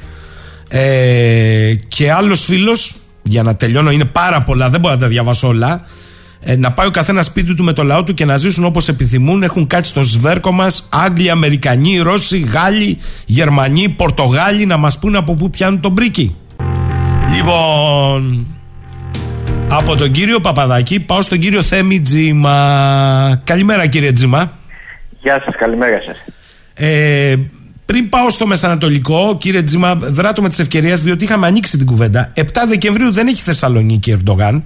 7 Δεκεμβρίου είχε Αθήνα Ερντογάν με 9 υπουργούς, 300 συνοδιά, και μάλιστα μετά από την δήλωση του Έλληνα Πρωθυπουργού στη Γερμανία ότι η αναθεωρητική ατζέντα της Τουρκίας έχει μπει στο ράφι. Την καταφέραμε και τη βάλαμε στο ράφι. Ναι. Μου θυμίζει κάτι ανακοινώσει λίγο πριν να πέσει η Σοβιετική Ένωση, ότι ένας φωτεινός δρόμος ανοίγει μπροστά μας με το νέο πενταετές πλάνο και διάφορα τέτοια. Εντάξει, αν ο κ. Μητσοτάκης πιστεύει ότι έχει μπει στο ράφι, είναι δικαίωμά του να το πιστεύει. Δεν είναι πολύ αισιόδοξο για τη χώρα, με την έννοια ότι δεν συνηγορεί τίποτα ως προς αυτό, αλλά για να είμαι πολύ συγκεκριμένος και να μην το πηγαίνω γύρω-γύρω, από τη στιγμή που οι Ηνωμένες Πολιτείες του ζητούν να πει αυτό το πράγμα, θα πει αυτό το πράγμα. Αν του ζητήσουν να πει ότι ξαναβγήκε από το ράφι αναθεωρητική ατζέντα, θα πει ότι ξαναβγήκε από το ράφι. Άρα, κατά τη γνώμη σας, στις 7 Δεκεμβρίου τι επιχειρείτε? Νομίζω ότι επιχειρείται μια σειρά πραγμάτων. Το ένα είναι να αποκομίσει ωφέλη και η μία και η άλλη πλευρά εσωτερικά, δείχνοντας ότι το Αιγαίο είναι μια περιοχή ειρήνης κτλ. Ωφέλη εσωτερικά, με συγχωρείτε, όχι εσωκομματικά, εσωτερικά, μπορεί να έχεις άλλοτε από μια πιο οξυμένη κατάσταση και άλλοτε από μια πιο ήρεμη κατάσταση. Ο Κυριάκος Μητσοτάκης θέλει να δείξει ότι έχει επιτυχία στην εξωτερική πολιτική, διότι τα πράγματα στην εσωτερική έχουν διάφορα ζητήματα. Το δεύτερο είναι, και το κυριότερο, ότι οι Ηνωμένες Πολιτείες θέλουν ήρεμα, το έχουμε πει πάρα πολλές φορές, το λέμε εδώ και χρόνια, θέλουν ήρεμα νερά στο Αιγαίο, διότι έχουν να διαχειριστούν δύο πολέμους πλέον. Έτσι είναι πάρα πολύ δύσκολο. Το τελευταίο που θα ήθελαν είναι μια σύγκρουση μεταξύ, ή μια ένταση, όχι σύγκρουση, ακόμη και ένταση μεταξύ δύο κρατών μελών του ΝΑΤΟ. Άρα, για να γίνει αυτό το πράγμα, πρέπει να συναντιούνται οι ηγεσίες ανατακτά χρονικά διαστήματα, να υπάρχει μια χαμηλής έντασης ρητορική, να κλείνονται ενδεχομένως, αν θα κλειστούν θα δούμε, εμπορικές συμφωνίες και τα πράγματα να κρατιούνται σε μια ύφεση, ακόμη και αν η ατζέντα από τη μία πλευρά παραμένει ακριβώς ίδια. Άρα λοιπόν νομίζω ότι ο βασικός επισπεύδων είναι ο αμερικανικός παράγοντας και προθήμως εκτελεί η ελληνική πλευρά. Η τουρκική πλευρά έχει μόνο κέρδη από αυτή την ιστορία, διότι ο Μενέντες, τον οποίο προσωπικός όπως γνωρίζετε δεν εκτιμούσα καθόλου, αλλά σε κάθε περίπτωση έχει φύγει από τη μέση και φαίνεται ότι εκεί υπέστη μία ήττα το ελληνικό λόμπι. Η ύφεση των πραγμάτων, η επιφανειακή με την Ελλάδα, δίνει επιχειρήματα στον Biden να ξεμπλοκάρει ορισμένους εξοπλισμούς για την Τουρκία και την ίδια στιγμή η Τουρκία φιλοτεχνεί ένα προφίλ χωρίς να αλλάξει την ατζέντα της σε τίποτα, ότι είναι μια δύναμη η οποία μπορεί όποτε θέλει να αυξάνει τις εντάσεις και όποτε θέλει να τις μειώνει. Άρα αυτή είναι μια ηγεμονική δύναμη. Ναι. Άρα, κατά τη γνώμη σας, στις 7 Δεκεμβρίου είναι διαδικαστικού ίσονος σημασίας συνάντηση ή εδώ υπάρχει κάτι βαθύτερο που αφορά εμάς? Και το λέω αυτό διότι ακούω πάλι για τα μέτρα οικοδόμησης εμπιστοσύνης με την κόκκινη γραμμή. Κανείς δεν μας εξηγεί τι γίνεται ανατολικά του 25ου μεσημβρινού σε εθνικό εναέριο χώρο και χωρικά ύδατα. Ένα το κρατούμενο.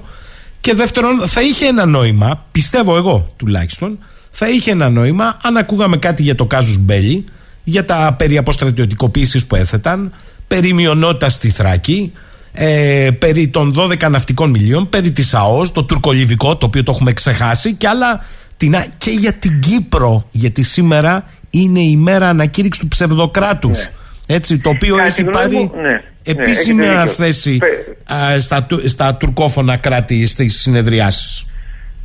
Κατά τη γνώμη μου δεν υπάρχει λόγος η Τουρκία να πει τίποτα ως προς αυτά και να αναιρέσει το οτιδήποτε, διότι όταν η ελληνική πλευρά βγαίνει από μόνη της και λέει εντάξει, είμαστε ικανοποιημένοι ουσιαστικά, έχει μπει στο ράφι όπως είπατε η αναθεωρητική ατζέντα της Τουρκίας, γιατί να κάνει ένα βήμα περαιτέρω πίσω προς καθησυχασμό της ελληνικής πλευράς, όταν αυτή δείχνει καθησυχασμένη ούτως ή άλλως. Είναι όμως σημαντική συνάντηση, όχι αυτή καθ' αυτή ενδεχομένως η συνάντηση, η όλη διαδικασία, διότι εμπεδώνει το γεγονός ότι η ελληνική πλευρά έχει πλήρως ευθυγραμμιστεί με τον αμερικανικό διακανονισμό για το Αιγαίο και την Ανατολική Μεσόγειο. Υπ' αυτήν την έννοια είναι σημαντική. Μπορεί να προκύψει κάτι σημαντικό από τη συνάντηση, έτσι κι αλλιώς δεν ξέρουμε με σαφήνεια την ατζέντα της, αλλά σε κάθε περίπτωση η διαδικασία είναι το μείζον ζήτημα. Ότι όταν έρχεται το σήμα απ' έξω, η Ελλάδα είναι απολύτως πρόθυμη να μπει σε αυτήν την πορεία ετεροβαρούς ηρεμίας, ετεροβαρούς εις βάρος του ελληνισμού ηρεμίας στα νερά του Αιγαίου και της Ανατολικής Μεσογείου. Δεν μου λέτε, έχουμε καταφέρει όντως να έχουμε βάλει στο ράφι την αναθεωρητική ατζέντα της Τουρκίας? Δηλαδή το είδε η Τουρκία ότι δεν της βγήκε? Γιατί θέλω να την εξετάσουμε αυτήν την παράμετρο. Τα τελευταία 2,5 χρόνια, 3, αυτό το σκληρό pressing τελικά δεν βρήκε ευήκο αότα ούτε στην Ευρώπη ούτε στην Αμερική. Συνάντησε το δικό μας Μπέτι, ρωτώ, και άρα σου λέει άστο, βάλτο στο ράφι, γιατί τώρα είναι και τα μεσανατολικά, δεν μου βγαίνει τίποτα, διότι αυτό λέμε στην Ελλάδα, ότι δεν της βγαίνει στη Μέση Ανατολή, δεν της βγαίνει στην Ουκρανία, δεν της βγήκε απέναντί μας, βάλτε στο ράφι. Ναι. Δεν έχω ιδέα πώς, μάλλον αντιλαμβάνομαι γιατί κάποιοι αναλυτές λένε αυτό που λένε. Απλώς δεν έχει καμία σχέση με την πραγματικότητα. Εξηγούμε.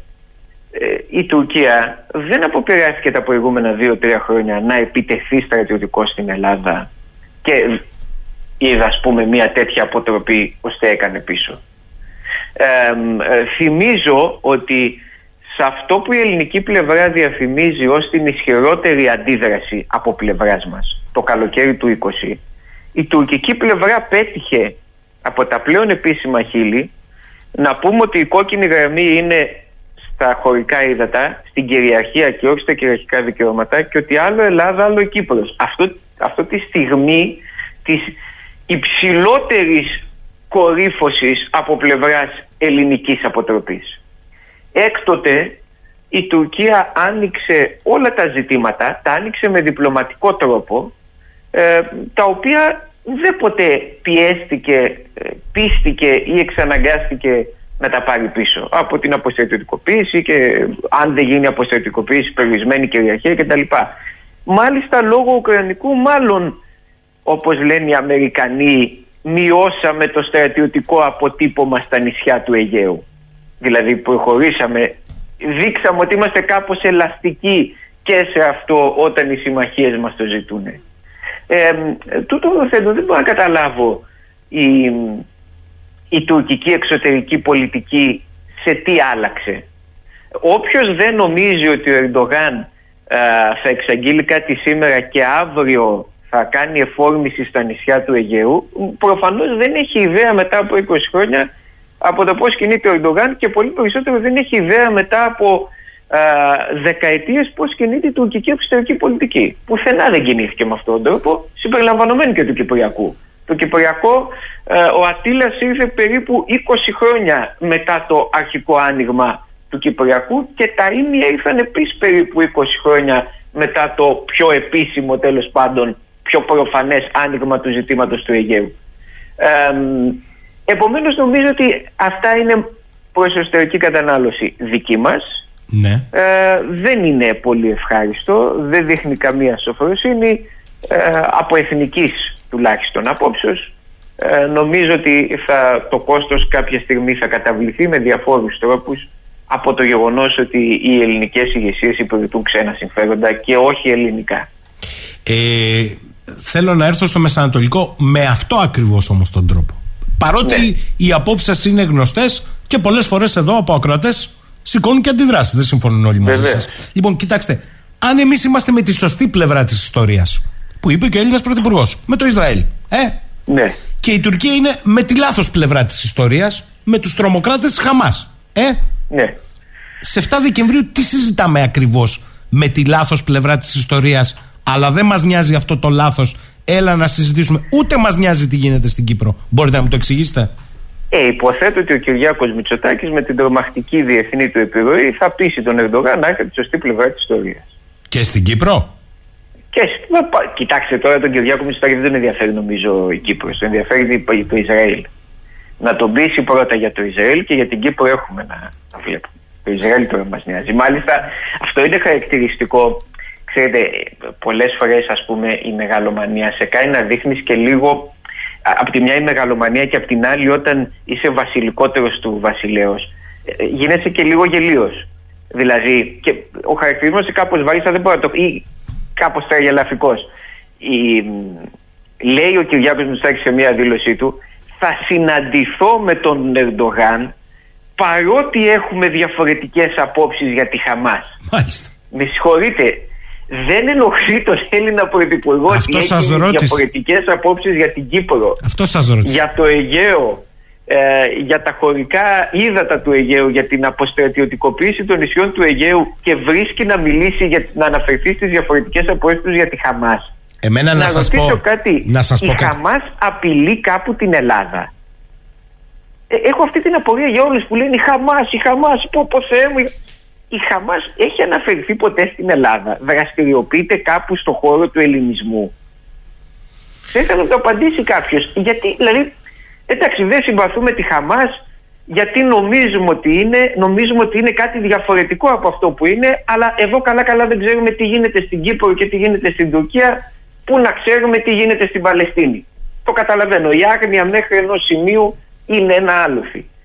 Αλλά αναρωτιέμαι γιατί τόσοι Έλληνες, και μάλιστα συγκεκριμένων πολιτικών αποχρώσεων ως επιτοπλίστων, το άφηνα αυτό στην άκρη, ενδιαφέρονται τόσο πολύ για τη Χαμάς.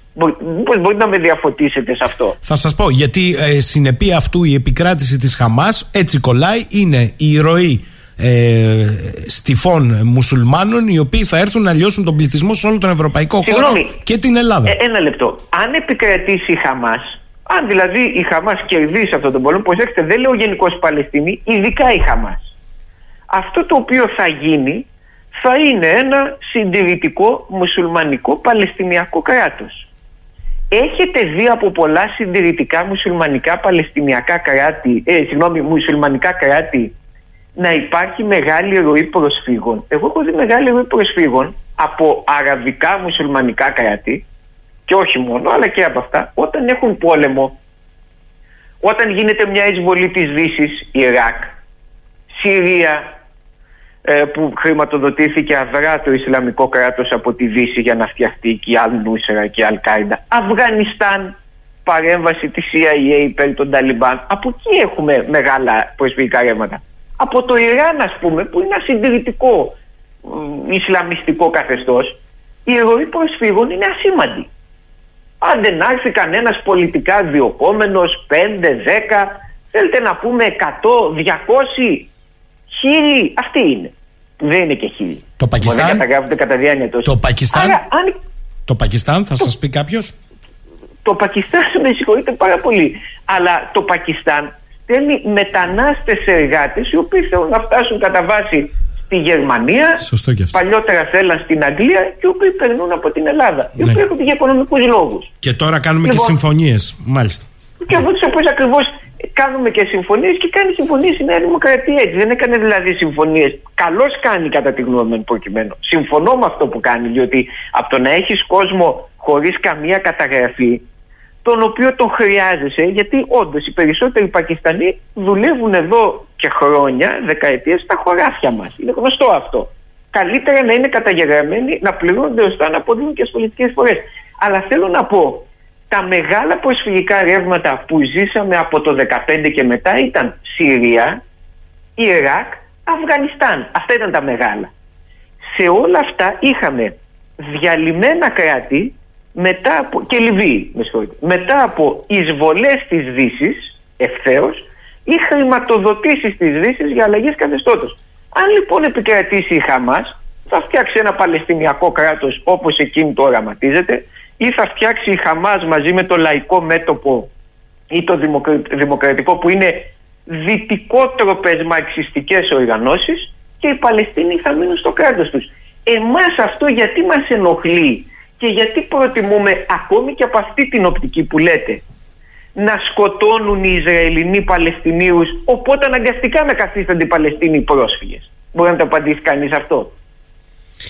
Πείτε μου, και θέλω να κλείσουμε το κεφάλαιο για να έρθουμε στο μεσανατολικό αμιγώς.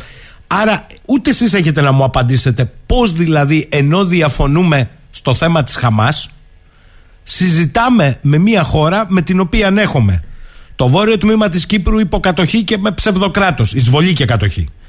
Αμφισβήτηστα 12 ναυτικά μίλια. Ζήτημα μειονότητας στη Θράκη. Δεν τα λέω εγώ, τα λένε οι ίδιοι. Ζήτημα αποστρατικοποίησης των νησιών.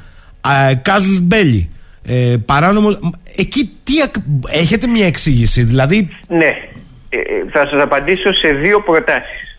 Για να καταλάβουμε γιατί συνομιλούμε με την Τουρκία ενώ όλα αυτά συμβαίνουν, θα πρέπει να, κατά τη γνώμη μου, να κρατήσουμε στο μυαλό μας ότι η Ελλάδα είναι μια εσωτερικώς αποικιοποιημένη χώρα. Έχει ένα κατεστημένο οικονομικό και πολιτικό που έχει λογική αποικιοκράτη έναντι του ελληνικού λαού, του μεγάλου τμήματος του ελληνικού έθνους και του ελληνισμού.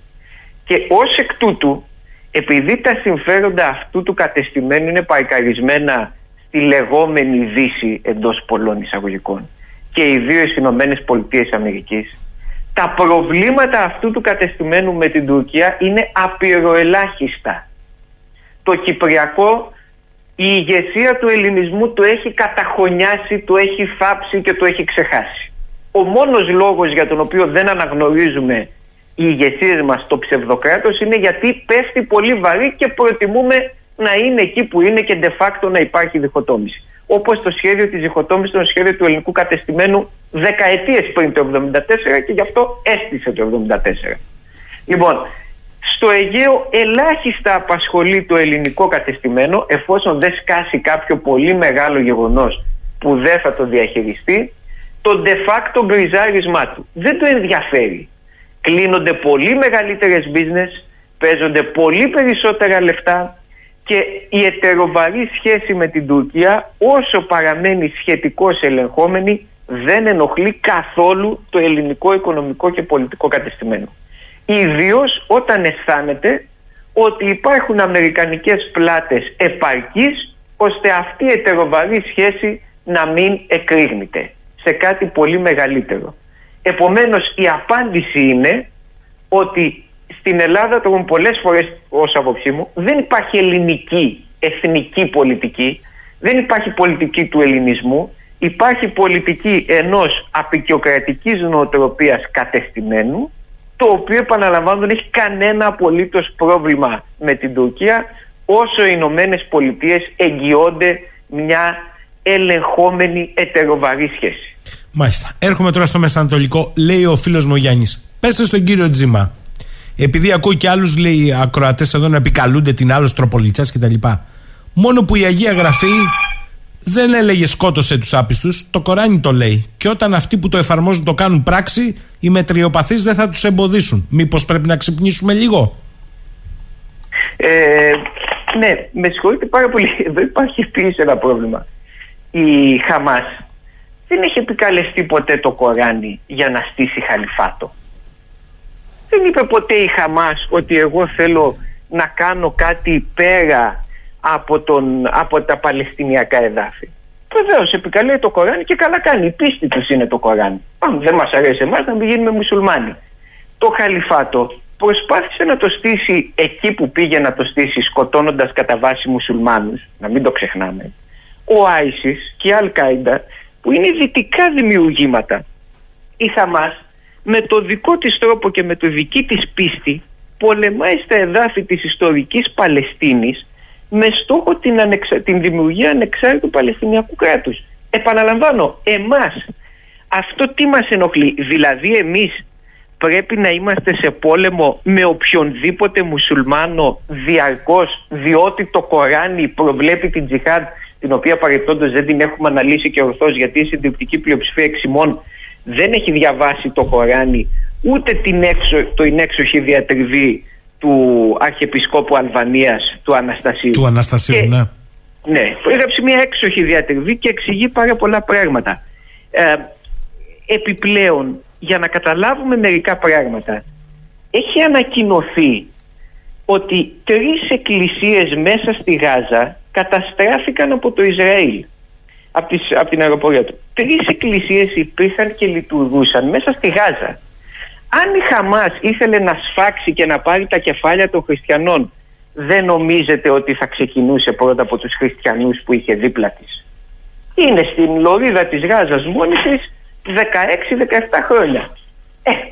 Εάν ήθελε, όπως ήθελε ο Άισις, χρηματοδότηση των ΗΠΑ να σφάξει τους χριστιανούς, είχε όλο το χρόνο και όλη την άνεση, αν μη τι άλλο, να κλείσει τις εκκλησίες τους. Δεν μας απασχολεί ότι ο επίσκοπος Ατάλα, χριστιανός ορθόδοξος επίσκοπος του Πατριαρχείου, είναι από τους πιο φανατικούς υπέρμαχους της Παλαιστινιακής αντίστασης σε όλες τις εκδοχές? Δεν έχουμε διαβάσει τις ανακοινώσεις του Ελληνοορθόδοξου Πατριαρχείου, έξω από το οποίο υπάρχει ελληνική σημαία? Ας πάνε όλοι αυτοί οι οποίοι νοιάζονται για το χριστιανισμό μια φορά στη Ιεροσόλυμα. Εγώ έχω πάει 4-5. Λοιπόν, ας πάνε μια φορά να δούνε την ελληνική σημαία εκεί και να διαβάσουν τις ανακοινώσεις του για την Ισραηλινή κατοχή. Λέει εδώ Αντώνης, ναι, μας απειλεί, λέει, υπό την έννοια πως αν επικρατήσει η Χαμάς και ιτηθεί το Ισραήλ, δεν μας βολεύει. Αυτό πρέπει να μας νοιάζει. Γιατί δεν μας βολεύει? Θέλω να ρωτήσω κάτι. Η Ελλάδα μέχρι την εποχή του πατρός Μητσοτάκη δεν είχε πρεσβεία στο Ισραήλ. Δεν είχε καν πρεσβεία. Όχι υποστήριζε την Παλαιστινιακή αντίσταση. Δεν είχε καν πρεσβεία. Ήταν λιγότερο ασφαλής από ό,τι σήμερα. Εγώ δεν λέω να κλείσουμε την πρεσβεία με το Ισραήλ. Λέω ένα αντικειμενικό δεδομένο. Ήταν λιγότερο ασφαλής. Εγώ διαβάζω εδώ, εσείς απαντάτε με τη δική σας άποψη. Μάλιστα, να θέσω και ένα συμπληρωματικό ερώτημα, αν με επιτρέπετε. Παρακαλώ. Ξεχνούν διάφοροι ότι παραμονές των Ολυμπιακών Αγώνων ένα από τα βασικά επιχειρήματα της Ελλάδας ως προς την ασφάλεια των Ολυμπιακών Αγώνων στην Αθήνα. Και μάλιστα είχε γίνει και μια αντίστοιχη τότε συνάντηση Γιώργου Παπανδρέου Γιάσερ Αραφάτ. Ήταν ακριβώς οι σχέσεις της Ελλάδας με την Παλαιστινιακή αντίσταση, οι οποίες ξεκίνησαν όταν ο Αραφάτ θεωρούνταν, θυμίζω, το 82 τρομοκράτης. Το 82 όταν ο Ανδρέας Παπανδρέου διέσωσε από το Λίβανο την Παλαιστινιακή αντίσταση. Ο Αραφάτ και η Οργάνωση για την Απελευθέρωση Παλαιστίνης θεωρούνταν τρομοκρατικές οργανώσεις. Φανταστείτε σήμερα ο Ερντογάν ούτε που φαντάζεται να τολμήσει κάτι τέτοιο. Η Τουρκία να έστελνε πλοία και να διέσωζε αν μπλοκ όλους τους μαχητές της Χαμάς. Αυτό ήταν το αντίστοιχο. Θυμίζω μάλιστα ότι κατηγορούσαν την Οργάνωση της Απελευθέρωσης για την Απελευθέρωση της Παλαιστίνης για συμμετοχή και στο Μαύρο Σεπτέμβρη, στους Ολυμπιακούς Αγώνες κτλ. Λοιπόν, ρωτώ, η Ελλάδα εκείνη ήταν λιγότερο ασφαλής? Εγώ έχω την αίσθηση ότι ήταν περισσότερο ασφαλής, και όχι μόνο περισσότερο ασφαλής, αυτό είναι το λιγότερο ίσως. Ήταν μια Ελλάδα η οποία, εγώ το έχω ζήσει και προσωπικά το 2004 όταν πήγα πρώτη φορά στη Μέση Ανατολή ως 23 χρονών, παιδί, νέος. Λοιπόν, η Ελλάδα ως όνομα σε όλες τις χώρες, Συρία, Ιράκ, Ιράν, Παλαιστίνη, ήταν το ισχυρότερο όνομα, το ισχυρότερο brand name από όλο το νατοϊκό μπλοκ. Και αναρωτιέμαι, αυτό είναι ή δεν είναι στρατηγικό βάθος? Διότι τώρα ξέρω πολύ καλά ότι στο Ισραήλ δίνουμε στρατηγικό βάθος. Μπορεί να μου πει ένας ακροατής ή ένα πολιτικό πρόσωπο ή ένας αναλυτής τι συγκεκριμένο έχει πάρει ως αντάλλαγμα η Ελλάδα και η Κύπρος από το Ισραήλ? Ένα συγκεκριμένο αντάλλαγμα που να μην μπορούσε να το βρει αλλού. Λέει εδώ ο Κώστας, κύριε Τζίμα, μην τρελαθούμε. Λέει στην ιδρυτική διακήρυξή της η Χαμάς, μωρέ μπράβο, το έχουμε διαβάσει, αναφέρεται σε χαλιφάτο και όχι αστικό Παλαιστινιακό εθνικό κράτος. Ναι, δεν θέλει να κάνει αστικό Παλαιστινιακό κράτος. Γιατί μας ενδιαφέρει, είμαστε Παλαιστίνοι? Εγώ να καταλάβω. Προσωπικά, εμένα μπορώ να σου πω γιατί με ενδιαφέρει. Έχω πάει 6 φορές στην Παλαιστίνη, έχω μια συναισθηματική σύνδεση. Τους ακροατές σας, γιατί τους ενδιαφέρει? Θα γίνει λοιπόν ένα, το είπα και πριν, αν κυριαρχήσει η Χαμάς, παρεμπιπτόντως δεν σημαίνει ότι αν κερδίσει το Ισραήλ θα κυριαρχήσει και εσωτερικά, αλλά εγώ δέχομαι ότι μπορεί να κυριαρχήσει.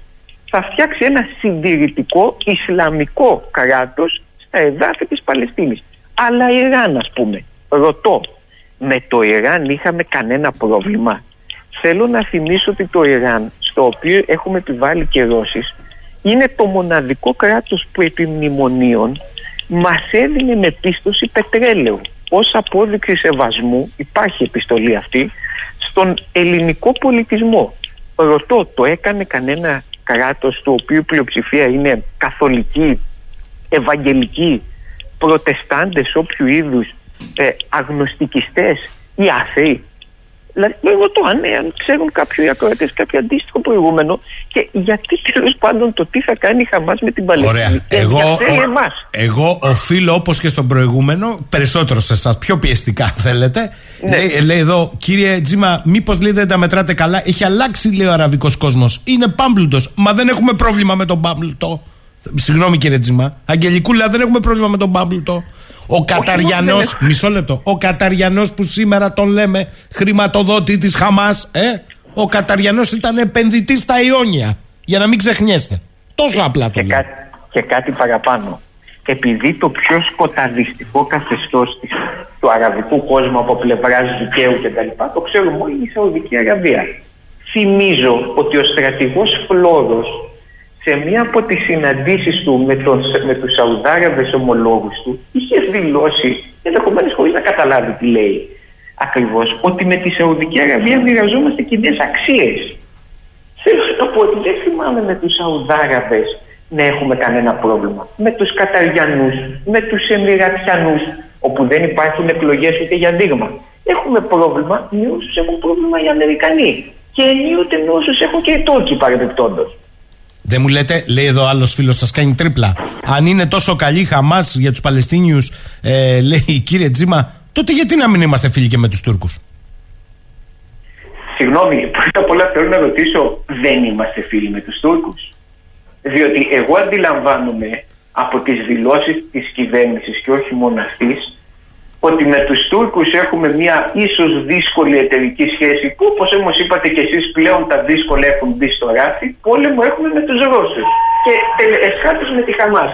Αλλά πέραν αυτού, η Χαμάς, το ότι συνομιλεί με την Τουρκία, σημαίνει ότι είναι όργανο της Τουρκίας? Με συγχωρείτε, αλλά και οι Ισραηλινοί, ότι είναι όργανο του Ιράν την κατηγορούν τη Χαμάς, όχι της Τουρκίας. Ναι, σωστά. Τον Ερντογάν στο Ιράν, στην Τεχεράνη, του έχουν υψώσει μια διαφήμιση που τον δείχνουν σε μια φωτογραφία να δίνει τα χέρια με τον Νετανιάχου. Και από κάτω έχουν κούκλες, ας πούμε, που εικονίζουν τα μωρά, τα παιδιά που έχουν σκοτωθεί στη Γάζα. Και τον εγκαλούν για το ότι λέει διάφορα, αλλά συνεχίζει να στέλνει κανονικότατα ενέργεια στο Ισραήλ. Πετρέλαιο από το Τσεϊχάν. Θυμίζω δε ότι η εθνοκάθαρση στον Αγκόρνο Καραμπάχ πριν ένα μήνα έγινε μέσα από τη συμμαχία Αζερμπαϊτζάν, Τουρκίας, Ισραήλ. Ο δε αντίπαλος των σχεδίων του Αζερμπαϊτζάν, μαντέψτε ποιος ήτανε, το Ιράν. Θυμίζω επίσης ότι ήμασταν μαζί με την Τουρκία στην προσπάθεια αλλαγής καθεστώτος στη Συρία, από το οποίο ασφαλώς και απέκτησε στρατηγικό βάθος η Τουρκία, και εμείς χάσαμε τον πιο σταθερό μας σύμμαχο στη Μέση Ανατολή μετά τους Παλαιστινίους, που ήταν οι Σύριοι και εναντίον των οποίων στραφήκαμε. Και αφού είχαμε χάσει και τον Καντάφη, άλλο σύμμαχό μας, και εκεί ήμασταν μαζί με την Τουρκία και εκεί απέκτησε στρατηγικό βάθος η Τουρκία. Άρα, πώς δεν είμαστε φίλοι της Τουρκίας? Η μόνη περίπτωση να πούμε ότι δεν είμαστε φίλοι της Τουρκίας είναι αν πούμε το πιο πραγματικό, ότι είμαστε σε μείζωνα στρατηγική σημασία ζητήματα δορυφόροι της Τουρκίας, και υπ' αυτή την έννοια δεν μπορείς να θεωρείς φίλος. Αυτό το δέχομαι. Πείτε μου κάτι γνώμη σας, πού βρισκόμαστε αυτή τη στιγμή στο Μεσανατολικό?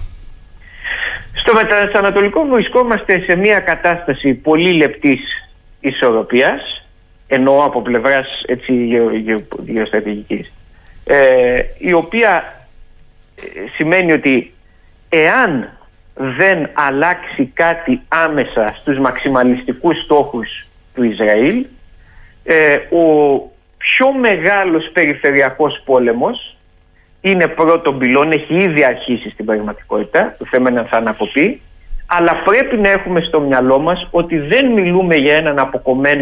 μιλούμε για έναν αποκομμένο περιφερειακό πόλεμο, αλλά για το δεύτερο μέτωπο μιας παγκόσμιας αναμέτρησης. Διότι η στρατηγική υποστήριξη του Ισραήλ είναι προφανώς οι ΗΠΑ. Δεν υπάρχει το Ισραήλ χωρίς ΗΠΑ. Και αυτή είναι και η βασική του αδυναμία, αν θέλετε. Το στρατηγικό βάθος του άξονα της αντίστασης, που ξεκινάει από τη Χαμάς και περνάει στη Χεσμπολά, φτάνει στην Κίνα. Άρα λοιπόν έχουμε το συγχρονισμό μιας περιφερειακής σύγκρουσης με ενδογενείς αιτίες με μια παγκόσμια αντιπαράθεση. Παρόλα αυτά, κύριε Τζίμα, για να πιάνω και την επικαιρότητα, στον περίφημο αραβικό σύνδεσμο, κατά δίκη του Ισραήλ, δηλαδή εγώ αν ήμουν Ισραήλ Νετανιάχου, θα τρίβα τα χέρια μου από τη στάση της Σαουδικής Αραβίας, της Αιγύπτου, να τα λέμε αυτό, έτσι όλα. Αυτό είναι γνωστό εδώ και δεκαετίες. Μετά το θάνατο του Νάσερ στην Αίγυπτο. Άρα δεν ισχύει και από την άλλη ότι οι Σαουδάραβες στριμώχτηκαν μετά την επέμβαση της Χαμάς και την εισβολή της στα Ισραηλινά? Οι Σαουδάραβες στριμώχτηκαν υπό την έννοια ότι δεν προχώρησαν οι συμφωνίες του Αβραάμ, οι οποίες έτσι κι αλλιώς βέβαια καρκινοβατούσαν, αλλά πολύ περισσότερο με έναν τρόπο μπήκε οριστική παύση, ή τέλος πάντων μπήκε μια μεγάλη παύση στην όποια επίσημη συμφωνία Σαουδικής Αραβίας και Ισραήλ. Αυτό είναι ένα κέρδος για τους Παλαιστινίους και είναι μια ορισμένη ζημιά για το Ισραήλ. Είναι αλήθεια επίσης ότι τα αραβικά καθεστώτα αυτά δυσκολεύονται, εξού και βάλαν μια κόκκινη γραμμή και είπαν ότι δεν θα δεχτούν το πλαίσιο εθνοκάθαρσης, δηλαδή η Παλαιστίνη της Γάζας στην έρημο του Σινά, η Παλαιστίνη της Δυτικής Όχθης στην Ιορδανία. Οι δύο χώρες, Αίγυπτος και Ιορδανία, είπαν ότι αυτό ισοδυναμεί με κήρυξη πολέμου από το Ισραήλ εναντίον τους. Εκεί μπήκε ένα στόπ. Επίσης είναι αλήθεια ότι η αμερικανική διπλωματία περνά δύσκολο άσπος στην επιρροή της. Για να το βάλω σε επίπεδο εικόνας, μπορεί κανείς να το συλλάβει βλέποντας το στήσιμο που έφαγε ο Μπλίνκεν ένα ολόκληρο βράδυ στη Σαουδική Αραβία πριν να το συναντήσει ο διάδοχος του θρόνου και την υποδοχή που είχε στην Τουρκία. Λοιπόν, παρότι δεν είναι αραβικό κράτος στην Τουρκίας, αλλά παρόλα αυτά δείχνει πράγματα. Επομένως, ναι μεν τα καθεστώτα αυτά πιέζονται και από τις λαϊκές κινητοποίησεις, είναι καθεστώτα τα οποία πάντα ισορροπούν δύσκολα. Από την άλλη όμως, προφανώς και αυτά τα καθεστώτα δεν έχουν καμία διάθεση να κλονίσουν εδώ που μιλάμε την έστω προβληματική στρατηγική σχέση τους με το Ισραήλ. Μιλάμε για καθεστώτα που ακολουθούν μια εντελώς κοινική πολιτική. Θα εγκαταλείψουν αυτή τη σχέση με το Ισραήλ μόνο αν έχουν διαγνώσει ότι οι Αμερικανοί έχουν ιτηθεί, τα μαζεύουν και φεύγουν από τη Μέση Ανατολή. Τότε θα δείτε να πραγματοποιούν μια πολύ μεγάλη στροφή. Μάλιστα. Θέλω να κλείσουμε σήμερα, δεν είναι η πρώτη ούτε η τελευταία φορά, με ένα διπλό ερώτημα. Διότι οι εξελίξεις σε επίπεδο επικαιρότητας ούτε τις προλαβαίνεις, ούτε τις διασταυρώνεις ένθεν κακήθεν. Δηλαδή και το τι γίνεται στο νοσοκομείο από πάνω και το τι γίνεται στο νοσοκομείο από κάτω. Εγώ κρατώ μικρό καλάθι. Όμως υπάρχει ένα ερώτημα. Διπλό. Θέλω να το προσέξετε. Σας προβοκάρει ενδεχομένως. Το ένα λέει, καλά, ο κύριος Τζίμας ζει σε άλλον αιώνα. Δεν αντιλαμβάνεται ότι υπάρχει Ισλαμική απειλή. Ισλαμική. Μισό λεπτό. Ισλαμική απειλή για όλο το δυτικό τρόπο ζωής ή ακόμη και στις λεγόμενες αναδυόμενες δυνάμεις. Οι Ρώσοι δεν δεχόντουσαν χτυπήματα από Ισλαμιστές, όπως και οι Κινέζοι. Από την άλλη, άλλος φίλος, γι' αυτό λέω είναι διπλό το ερώτημα. Θέλετε μήπως να απαντήσω πρώτα στο πρώτο για να μην το ξεχάσω? Παρακαλώ. Θα τους σύστηνα το ακροατή της ακροάτριας. Εννοεί, φαντάζομαι, αλλίωση πληθυσμιακή στον χώρο. Ναι. Να διαβάσει λίγο ρωσικά και κινέζικα μέσα, όχι δυτικά, για το πόσο περήφανοι είναι οι Ρώσοι και οι Κινέζοι και πόσο θέλουν να διαφημίζουν την αρμονική ζωή τους με τη συντριπτική πλειοψηφία των μουσουλμανικών πληθυσμών που έχουν. Λοιπόν, και πόσο το διαφημίζουν πραγματικά ως πλούτο τους. Δεύτερον, θέλω να πω ότι αν βάλουμε κάτω τις επιθέσεις που έχουν γίνει από τις οργανώσεις που έφτιαξε η Δύση, το τονίζω, ο Άισις, η Αλ-Κάιντα, οι Ταλιμπάν είναι δημιουργήματα της Δύσης, τον είπα. Αν δούμε το πόσα θύματα υπήρξαν χριστιανοί και πόσα θύματα αυτών των οργανώσεων είναι μουσουλμάνοι, θα δούμε ότι η πιθανότητα να πας από τρομοκρατική επίθεση εξαιτίας αυτών των οργανώσεων είναι μικρότερα από ό,τι να σε χτυπήσει κεραυνός. Αντιθέτως, τις είδαμε να διαλύουν αραβομουσουλμανικά κράτη με τρόπο συντριπτικό. Επίσης, τονίζω, επειδή ζω σε αυτόν τον αιώνα ακριβώς, ότι το ελληνοορθόδοξο πατριαρχείο υπάρχει μεταξύ μουσουλμάνων και προστατεύεται από μουσουλμάνους. Αυτή η θεωρία ότι οι χριστιανοί και οι μουσουλμάνοι θα πολεμήσουμε είναι μια κακοχωνεμένη μετάφραση του γνωστού βιβλίου για τον πόλεμο των πολιτισμών, το οποίο ο ίδιος ο συγγραφέας του αναγνώρισε ότι δεν εξελίχθηκε έτσι όπως φανταζόταν και το οποίο παρεπιπτόντως δεν μιλούσε για σύγκρουση χριστιανών και μουσουλμάνων, διότι δεν θεωρούσε όλους τους χριστιανούς του Χάντινγκτον, διότι δεν θεωρούσε όλους τους χριστιανούς ένα πολιτισμό. Εμάς μας κατέτασε μάλιστα στον διακριτό χριστιανορθόδοξο πολιτισμό και όχι στο δυτικό πολιτισμό.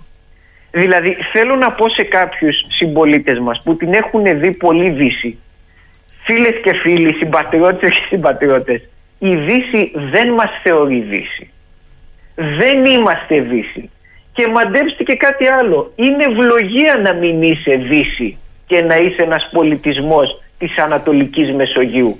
Παλαιότερος από τη Δύση, σοφότερος από τη Δύση, αν θες να συμπεριφερθείς με μια σοφία, και με πολύ περισσότερες δυνατότητες από τη Δύση, δηλαδή από τις παλαιές απικιακές δυνάμεις των οποίων υπήρξαμε και από τα πρώτα θύματα. Δηλαδή φτάνει λίγο με αυτή την καραμέλα που μας έχει έρθει από τις Ηνωμένες Πολιτείες και την έχουμε καταπιεί αμάσιτη και κάθε ένας Έλληνας νομίζει ότι είναι Δύση χωρίς καν να έχει ιδέα τι είναι Δύση. Ναι, λέει κάποιος, καλά τα λέτε κύριε Τζίμα, αλλά κάντε και λίγο κράτη. Λέει, στη Σουηδία διαφήμιζαν τη συμβίωση με τους μουσουλμάνους και κόντεψαν να βγάλουν το στρατό. Ακριβώς. Γιατί συνέβη αυτό? Διότι το σουηδικό σύστημα δεν ήταν έτοιμο να δεχτεί και να εντάξει όλον αυτόν τον πληθυσμό, ο οποίος ήρθε γιατί οι παλαιές και νέες, η νέα απικιακή δύναμη κατέστρεψαν αυτά τα μουσουλμανικά κράτη. Και τι λένε άνθρωποι σαν και εμένα? Δώστε κράτος στους Παλαιστινίους και ας αποφασίσουν εκείνοι αν θα είναι αστικοδημοκρατικό, μαρξιστικό, μουσουλμανικό, οτιδήποτε θέλουν. Να πω παρεπιπτόντως, η Σαουδική Αραβία είναι το πιο σκοταδιστικό καθεστώς. Έχετε δει Σαουδάραβες πρόσφυγες? Γιατί έχουμε φτιάξει στο μυαλό μας μια ανοησία που λέει, αν κάπου κυριαρχήσουν οι συντηρητικοί μουσουλμάνοι ή οι αντιδραστικοί μουσουλμάνοι, θα έχουμε πρόσφυγες. Ερωτώ, έχουμε Σαουδάραβες πρόσφυγες? Έχουμε Μυρατιανούς πρόσφυγες? Όχι, έχουμε Ιρανούς πρόσφυγες. Έχετε τεμαχισμένους αλακασόγγι μέσα στην Κωνσταντινούπολη, για παράδειγμα. Έχετε λοιπόν, τέτοιους. Γιατί αυτό θέλω να το πω, με συγχωρείτε, θέλω να το πω. Έτσι. Το πιο σκοτεινό σύστημα στην περιοχή είναι η συγκεκριμένη χώρα. Αλλά για αυτήν πέρα βρέχει. Θέλω να κλείσουμε με πολύ γρήγορη επισήμανση δική σας όμως. Έχετε ένα λεπτό. Τελικά λέει κινδυνεύουμε ως Ελλάδα στην περιοχή της Μεσογείου αν επικρατήσουν τέτοια καθεστώτα σε αραβικούς πληθυσμούς με επέκτασή τους? Κινδυνεύουμε εάν συνεχιστεί, κατά τη γνώμη μου, όχι από τέτοια καθεστώτα, αν συνεχιστεί η γενοκτονική πολιτική του Ισραήλ. Και δεν κινδυνεύουμε από πρόσφυγες, κινδυνεύουμε με ολοκαύτωμα του πλανήτη. Αν κανείς δεν βλέπει αυτό και βλέπει και τον απασχολεί το αν θα έχουμε συντηρητικά ή προοδευτικά ή μαρξικά καθεστώτα στον αραβομουσουλμανικό κόσμο, με συγχωρείτε, αλλά είτε είναι ανόητος είτε πάσχει από πολύ σοβαρή διεθνοπολιτική μοιοπία. Θέμης Τζίμας, πρέπει να σας πω βέβαια ότι όση ώρα μιλάτε τώρα στο τέλος γίνεται εδώ χαμός. Μπερδεύει σκόπιμα τους Ευρωπαίους με τις ηγεσίες που δρούν ενάντια στους λαούς τους. Δεν τους θέλουμε. Είναι Ευρωπαίοι. Είναι Ευρωπαίοι, θέλω να καταλάβω. Δηλαδή, καταρχάς πρώτα απ' όλα δεν μπερδεύω καθόλου. Εγώ χαίρομαι πάρα πολύ για το ότι οι ευρωπαϊκοί λαοί έχουν όλες αυτές τις γιγαντιαίες διαδηλώσεις υπέρ της Παλαιστίνης. Με συγχωρείτε πάρα πολύ. Εγώ φυσικά είμαι με τους ευρωπαϊκούς λαούς και έχω αναλύσει και πολλές φορές, με όλους τους λαούς. Και έχω αναλύσει πάρα πολλές φορές ότι η Ευρώπη οδεύει σε έναν αυταρχισμό ο οποίος μας έχει φτάσει στο σημείο να θεωρείται η επίδειξη Παλαιστινιακής σημαίας ποινικό αδίκημα. Αλλά με συγχωρείτε, ποιος διαμορφώνει πολιτική? Διαμορφώνουμε πολιτική εσείς και εγώ, δεν διαμορφώνει κυβερνήσεις. Δηλαδή, με ποιους θα. Να πω το προφανές. Οι ευρωπαϊκοί λαοί δείξαν τη στάση τους. Αλλά δεν αποφασίζουν αυτοί. Όταν θα κλείσω με ένα σχόλιο προς εσάς κύριε Τζίμα και προς εμένα, αλλά προς εσάς πάει. Σε μένα, γιατί σας έχω συχνότητα. Αρέσει ή δεν αρέσει, αυτό θα είναι. Λέει, άντε με το καλό να φορέσετε τις ολόσωμες βράκες και μουσι ισλαμικό και να τους βάλετε και στα κρεβάτια των σπιτιών σας. Εντάξει, προς το παρόν δεν μου το έχει ζητήσει κανένας μουσουλμάνος. Εάν κάποιος μουσουλμάνος μου το ζητήσει, θα δω την αισθητική του και θα αποφασίσω για το αν θα μπει στο κρεβάτι μου. Δεν ξέρω γιατί ο ακροατής σας έχει τέτοια ενδιαφέροντα ως προς τα κρεβάτια των ομιλητών και τι κάνουν σε αυτά. Πάντως θέλω να τονίσω. Θυμάστε την Τρόικα, κύριε Τζίμα, θυμάστε την Τρόικα, μιας και το θίξατε. Και επειδή το λέει ο ακροατής και το δούνου του, τι συνυπολόγισε στο ΑΕΠ τότε που μας έβγαλε το χρέος για να μας βάλεις στα μνημεία? Θυμάστε? Βεβαίως, λογοσκούφης. Ναι, αλλά το θυμάστε, τι ήταν, ότι μάλιστα. Τέτοιες παρεμβάσεις, ακόμη και παρεμβάσεις διαβομβών, διότι ξεχνούμε νιώτε ότι η Ελλάδα είναι η πρώτη χώρα στην οποία δοκιμάστηκαν οι Ναπάλμ, έχουμε δεχτεί μόνο από τη Δύση, την οποία τόσο πολλοί αγαπούν. Μερικοί ακροατές, πολλοί όσοι είναι, δεν ξέρω. Μέχρι τώρα τους τελευταίους, από τους αραβομουσουλμανικούς, από τους αραβικούς πληθυσμούς, αφήνω την ιστορία με την Τουρκία που είναι μια διαφορετική, έχουμε κάτι αιώνες να δεχτούμε τέτοιου είδους επιθέσεις. Θέλω να πω, όπως είπε μία κοράτρια, επανέρχομαι, μήπως να γυρίσουμε σε αυτόν τον αιώνα στον οποίο βρισκόμαστε και να αφήσουμε λίγο πίσω το 1000, το 1100, το 1300 και πάει λέγοντας, ή το 800 μετά Χριστόν και πάει λέγοντας. Μια σκέψη. Κύριε Τζίμα, σας ευχαριστώ πάρα πολύ. Καλή σας ημέρα από το Ηράκλειο. Να είστε καλά. Γεια σας. Λοιπόν, και με τον κύριο Τζίμα φτάσαμε στο τέλος για σήμερα. Ραντεβού αύριο το πρωί, 10 και κάτι. Καλημέρα σε όλες και όλους.